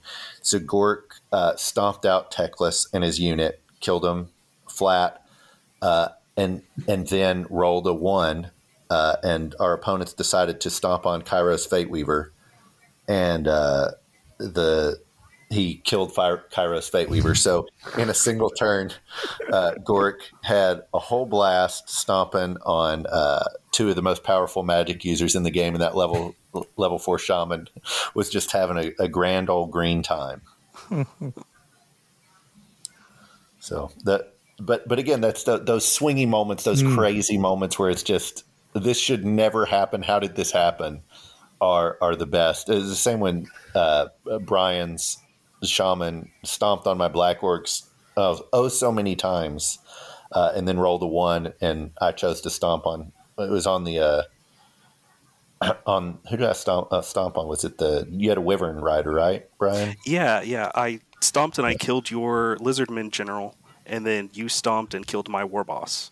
And Yeah. so on turn one, we were both left without our So most expensive lords. the the good gork giveth, and the good gork taketh away. So Eye for an eye, tooth for a tooth. Yeah, that's go. right. That's right. Uh, so, as we're we're finishing up, one last question regarding the old world. Um, you can eat, one, do one of these two. Where are we going to be on December thirty first, twenty twenty four? Where is the old world going to be? What do you think? Your prediction there, or you could you could answer this from Warboss Grimdaka, who asked, how would you define success for the old world as a game system? What would it have to do in terms of releases, rules, or long term support? So, either one of those. Where will we be in one year, or what does success for the old world look like? Ooh. I would be hopeful we've had at least one more sort of campaign book released during the hmm. year um, to help maintain the momentum after the initial launch, you know, maybe halfway through the year or something like that. I feel like that'd be a pretty good year if we'd had two major releases. I agree with that. So that would be yeah. four factions out, basically. Is that what you mean as well? Yeah, yeah, yeah, hopefully. Yep. Yep. Yeah, Yeah, because I I, was that'd thinking the really- first two years it'd be good if they got most of those core ones out and then had a couple of years of all the other random stuff, maybe. Yeah. Yeah, yeah, for sure, for sure. And yeah, I think yeah, Orcs and Goblins and Empire probably would be a good likely as the set next to to come out. I would, I would, I would suggest. Um, but yeah, I mean, I'm just, I'm just keen to see some Bretonnian lore and yeah, the Tomb King stuff coming through, and I think that's going to be good, good fun as well. Yeah.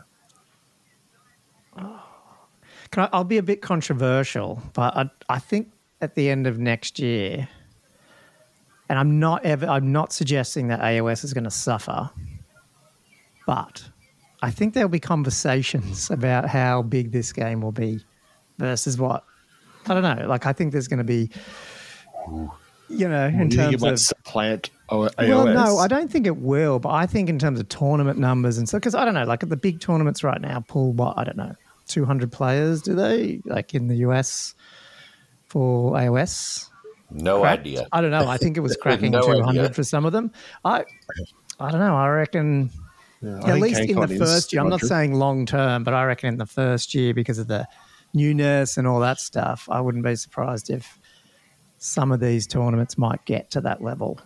I think it just depends on the model support. Like if there's enough models released that people can buy it and actually start new, um, like new players coming in and, and actually picking it up, then it could facilitate that. But if everything's out of stock and people can't get anything, Yeah, that's I true. think it's really Yeah. going to interfere the growth of it this year. Yep. Yeah. I'd say that would be my success looks like GW supporting the game well in model availability.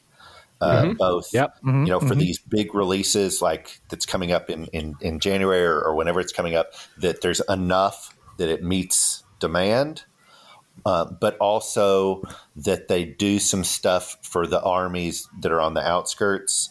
That you know, even if it's not, you know, uh, it, it, it's not going to be everything available immediately, right? That's just not possible. Maybe. Well, I mean, that would be amazing. If it was that, that would be wow, Like outstanding. the core But- faction, the nine core. I mean, uh, maybe the nine core, um, but I, I'm just saying, like, if they could, uh, for me, it's have those core ones available as they plan and enough for the people that want them, and then some other stuff available in whatever way that looks like. You know, whether it's every month they're going to do, you know, a couple core from a different army that you c- can't currently get, or what, just stuff like that. I think that would look like success to me because I think you're going to have people excited with all that's going on, but if you don't have models in their hands, that excitement dies. Yeah. yep. Yeah, for sure. I think uh, hmm. I, w- I, w- my- I want to say there'll be I want to say six factions on the first year, but I think that doesn't make a lot of sense because piece of me feels like this is a three year cycle. So like we're gonna, so that that would be a little fast. Uh, but I would say four in the first half of the year makes sense because second half will have AOS drop.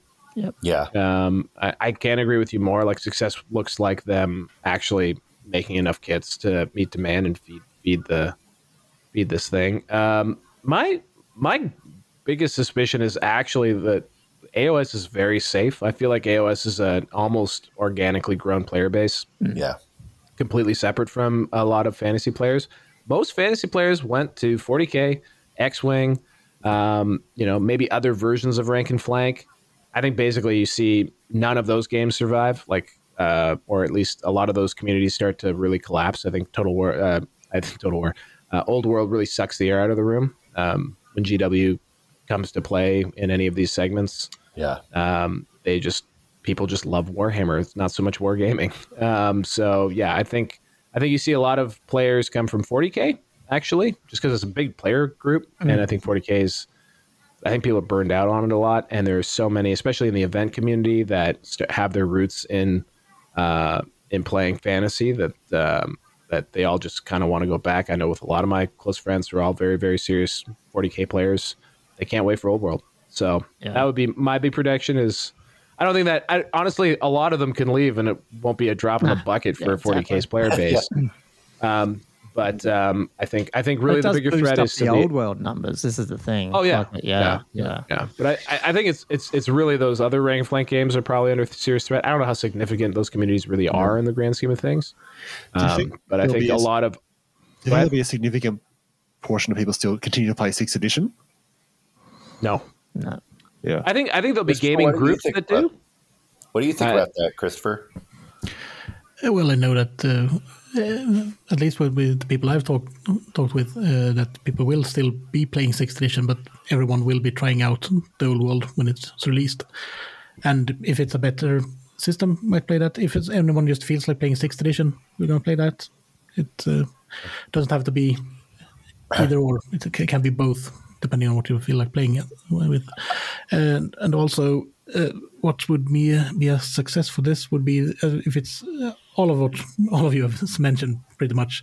We're going to build a bit on that, but also be if we can get new players that haven't been Yeah. connected to Warhammer before, the or the old world setting before, to actually get into the game and uh, Yeah. get hooked and continue playing to actually grow the community in, in going forward. Mm, that's true. Yeah. If we can, I mean, I don't think it's totally the focus, but if we can grab that younger, you know, the people who, no, I shouldn't say younger, but the people who were playing Total Total War um, at some point also, because when we played, me and Andrew, our other um, host, we're always playing, and my daughter's friends come over, and like the guys, they all play Total War, so they're a bunch of eighteen-year-olds, seventeen-year-olds, and they. They can walk in and they go, "Oh, that's Tomb Kings. That's high elves. They know everything. They don't know the game cool. at all. It's so funny. It's like, yeah. Oh wow. So, Well- yeah. And with with what Val was saying about 40k, I also think like I'm on a couple AOS like uh, channels. I don't play, but I'm interested sometimes in like the lore and stuff. So um, another podcast I listen to, the Mortal Realms. I'm in their Discord and like I've noticed a lot of the AOS players are interested in playing both. Right, so it's not like I don't think that the old world is is going to like pull players out of AOS into it. But I do think that there's a lot of people that are like in AOS that used to play fantasy and that are interested, or um, you know, they like some of the stuff. So I, I think there's going to be stuff there um, on on Total War Warhammer. I mean, we have on the Discord a ton of the new people who've been coming in recently. Uh, I think Brian, you've probably seen this too. That a lot of them have, have played Total War, and we are getting a younger group in the Discord at least sometimes, and that's I think that's encouraging um, to see that, and it it does make me sad when sometimes uh, older grognards act like you know gatekeepers and, and do that. And I, I don't think anyone here is interested in that at all. I think all of us are really interested in growing the game. Um, but I love seeing seeing the new new players uh, join, and I've been uh, and also really encouraged with like six ed. I know that you know six ed players love their game, and that's one of the awesome things about six ed players is they were like, no, this is a game I like, and, and so that's what I'm going to stick with when it you know when seventh ed or eighth ed came around, especially. Um, and so I think they're actually one of the tougher sells for the old world because they like like they, they, y'all know what you like, right? And uh, Yeah. and that's a good thing too. But I've been encouraged seeing some of them, you know, as Christopher said, y'all talking about, hey, we're going to try this out and give it a go, and it's you know, it'll be fun. And I think uh, GW's done some good stuff, so I'm hopeful. Uh, I really am. Uh, I think this can be really exciting and fun. I'm super confident that I think I think this is definitely the game that everyone was kind of assuming 10th edition. Sorry, not 10th edition. Would have been 9th edition was going to be. So it's heart. One of the most heartbreaking things is to go back and listen to old old podcasts mm. in oh, late late era eighth ed, and hear people pining about ninth ninth edition. Like, oh did man, I can't wait for myself. ninth. They could come back and fix Don't some do of that this. Mm. to yourself. Don't do it yourself. It's do it on my brutal. own. And it's like, guys, the campaign's called the end times, guys. Guys, Yeah. guys, it's called the end times. Look, Yeah. just think about it for a second. And um, and then just the the, the the sadness when it does happen um, is is real. And so like I can see too like there's just like there's a long period of like compounding bitterness both in how they managed the games when they existed that alienated a big chunk of the player base and they continue to play games that they enjoyed whether that was six or other other things. I just think that like this game is so clearly nostalgia bait and has been targeted, I think, right at uh, players that uh, like winning back players in a way that Eighth Edition 40k did for 40k. 40k was dead. Like it was, it was like Games Workshop was on the ropes uh, when Eighth Ed came out. Seventh edition, sixth edition are two of the worst editions of 40k. Like I think far worse than anything Eighth edition did in in fantasy. Like sixth and seventh edition 40k were brutal games, bad, bad, bad games, unsupported, broken, literally unanswerable rules interactions. Um, they were terrible. And so when they blew the conch shell and said, you know what, we're going to try hard this time, um, people came back like like crazy. They came back, and I think that's really where the player base for Old World will come from. Is is people who haven't had a game that that GW has offered to them, and now GW is going to offer, and um, I think that will be that's clearly I think the targeted group at at the beginning get that base, and then from bat. there, Yeah. yeah, and then from there that uh, hopefully that can become a community of people wh- who are enthusiastic um, that can then drive you know more people to the game um, and bring in people who are and you know interested from other other areas like Total War or whatever it might be. But yeah, And do you think Well, and- like the demographics are a bit different there in the sense that like a games if Games Workshop adapted to the point where they're not selling to the teenager who can only buy one kit a month anymore? like you know, it's like they never were. Yeah, they never like- were. They like were selling is- aspiration to those kids. but I mean, like, how many kids could be serious about Warhammer when they were? Yeah, like I mean, this, you got Yeah. this age demographic coming back in that is probably, you know, in their forties, you know, more late thirties or forties. Is that a factor? Is that what's going to suck all the models? Like this is this is going back to your point. That are they are they going to be able to have enough things, you know, stock on the shelves? You know, I don't know. they generally they don't for their established games. Mm. So like that's mm. it's a big red flag. But I, I don't know. I, I consider that a giveaway to other manufacturers just because like they're the only ones that make Warhammer. They're not the only ones that make models. Yeah, true. I think as a community, I think we need to decide that it's okay to be agnostic and to reward whomever makes the best kits. Yep. I don't think there's any reason why we have to be slavenly um, given given uh, unless that's what you like. If what you prefer is to be like hundred percent Citadel, like my army is, like say on point, fifth, fifth edition theme, whatever. If that's what if that's what you're into, go for it. Well, But I think and like we shouldn't we shouldn't like turn our noses up at someone who used something from the Mantic range. Yeah, Yeah. Um, you know, Well, GW does has have an aesthetic that like I love personally. Yeah. Right, like that other uh, others, whether it's 3D prints and uh, just typically don't match. Occasionally, places will, but uh, but that's not everybody. Some people that aesthetic is not what is Warhammer to them, and for them, you know, yeah, use use what you love or what you want, and and what you can afford, right? Like I don't, I'm I'm never going to tell some someone coming in that can't afford GW models that they need to that they have to purchase those. You know, um, I want I want people playing. yeah. Yep. So That's a lot of what you put into it. I mean, everyone's going to be upset if someone rolls up with an unpainted, 3D printed, and like poorly 3D printed garbage army. Um, you know, like that's one thing. We don't we don't play we don't. Uh, you could play this game with like loose change. You know what I mean? Like you don't need beautifully painted works of art to play this game, but we do play it with beautifully painted works of art. Uh, it's part of it. So That reminds me of another favorite memory I have of mine, by the way. um, it was when I was refereeing for my brother and my, my cousin, and my brother was playing Wood Elves, and my cousin was playing Empire. And they mostly had some miniatures, but my brother didn't have a tree man, and we were using one of those red pieces of foam from the back of the blister pack as a, as a proxy tree man. My cousin completely forgot about that proxy, and this piece of foam went into the side of his spearman, and he was like, "What is this again?" It's a tree man, and it's like, "Oh no!" completely destroyed him. it was it was adequately camouflaged, right? Like right. a tree man Yeah. just it's going to surprise you. Looks like you think it's a tree, it's the flame. Yeah, couldn't see the tree tree man man. from the forest, man. foam. Uh, anyway. Ryan, what does success look like to you, or what do you? Uh, where are we in a year? Um, what? Where? I'm, I'm gonna do. I'm gonna do. What do I hope to be doing a year from now? I hope uh, to be preparing for GTS for 2025. I hope to be painting, completing armies. Still hyped to play the old world.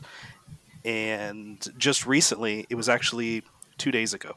Um, my local gaming store on their Discord, they put out the signups for 40k in AOS for the first season of 2024. And I'm hoping that this time next year they're putting out signups for the old world for the first season of 2025. I think that'd be really cool. We'll be getting Um, ready for LVO next this time next year, buddy. Yeah. yeah. First ever event, buddy. We'll we'll do it. I'll make sure that happens. I'm so excited. I'm so Yeah. I almost feel like even though even though Mike jokes around Josh. about uh, Eighth Edition and says if we like Eighth Edition more, we'll just keep playing Eighth Edition, which we can. Uh, but I almost feel a responsibility to learn the rules and know how to play the old world, just for the local people showing up to the game shop. And Yeah. I want to get a game in. Uh, I want to I want to be able to be there to get a game in, or be available on dis- on Discord. Excuse me, um, just in case they end up being able to be that person for somebody else and make the community Yeah. grow. Um, I don't know. I- I've I've never been around for the transition between editions. I played fifth edition, and I wasn't active in the hobby whenever it transitioned to sixth. And then I came in when Warhammer Fantasy had already been removed, so I've just been playing eighth. So this is my first transition between between editions. So it's kind of a it's kind of an interesting process to see fresh. Same. Well, I'm excited about the future. Uh, I think we all are. I, I do also want to say uh, thank all of you for being excited about getting together. Um, I know uh, we've talked about this being a game pod and having some some games. And I, I still hope we can get together and do that sometime soon in the future uh, with more of us and do some contests and kind of uh, just have some fun with that. But this was for me really enjoyable just to get to see y'all, uh, talk to y'all, and and be excited about the game together. Does anyone have something they wanted to talk about or say that we didn't really get to? Not really. I feel like Oh, the two no, just hours we've been Merry talking has Christmas. covered most yeah. of this. Thanks for putting thanks for putting it together though, Ryan, man. It was good. Oh, it's a Like, blast. Yeah, I mean wrangling uh, wrangling four podcasts of people across the world. It's no easy feat. Pre And isn't that exciting though? Yeah. like Pretty cool. Yeah. yeah. Awesome. Yeah, props to Christopher. Yeah, Yeah, God, yeah. Absolutely. impressive, impressive dedication. Yeah. Yeah, Old World a Lives podcast is amazing in so Slight many time difference. Slight time difference. oh, so Well, we we appreciate everybody being here, and uh, to all the listeners of you know, hopefully you're listening to all the shows, but whatever show you choose to listen to, we're really excited uh, about the old world, and we really appreciate you, and we look forward to uh, the whole community growing together. So, uh, thanks a lot.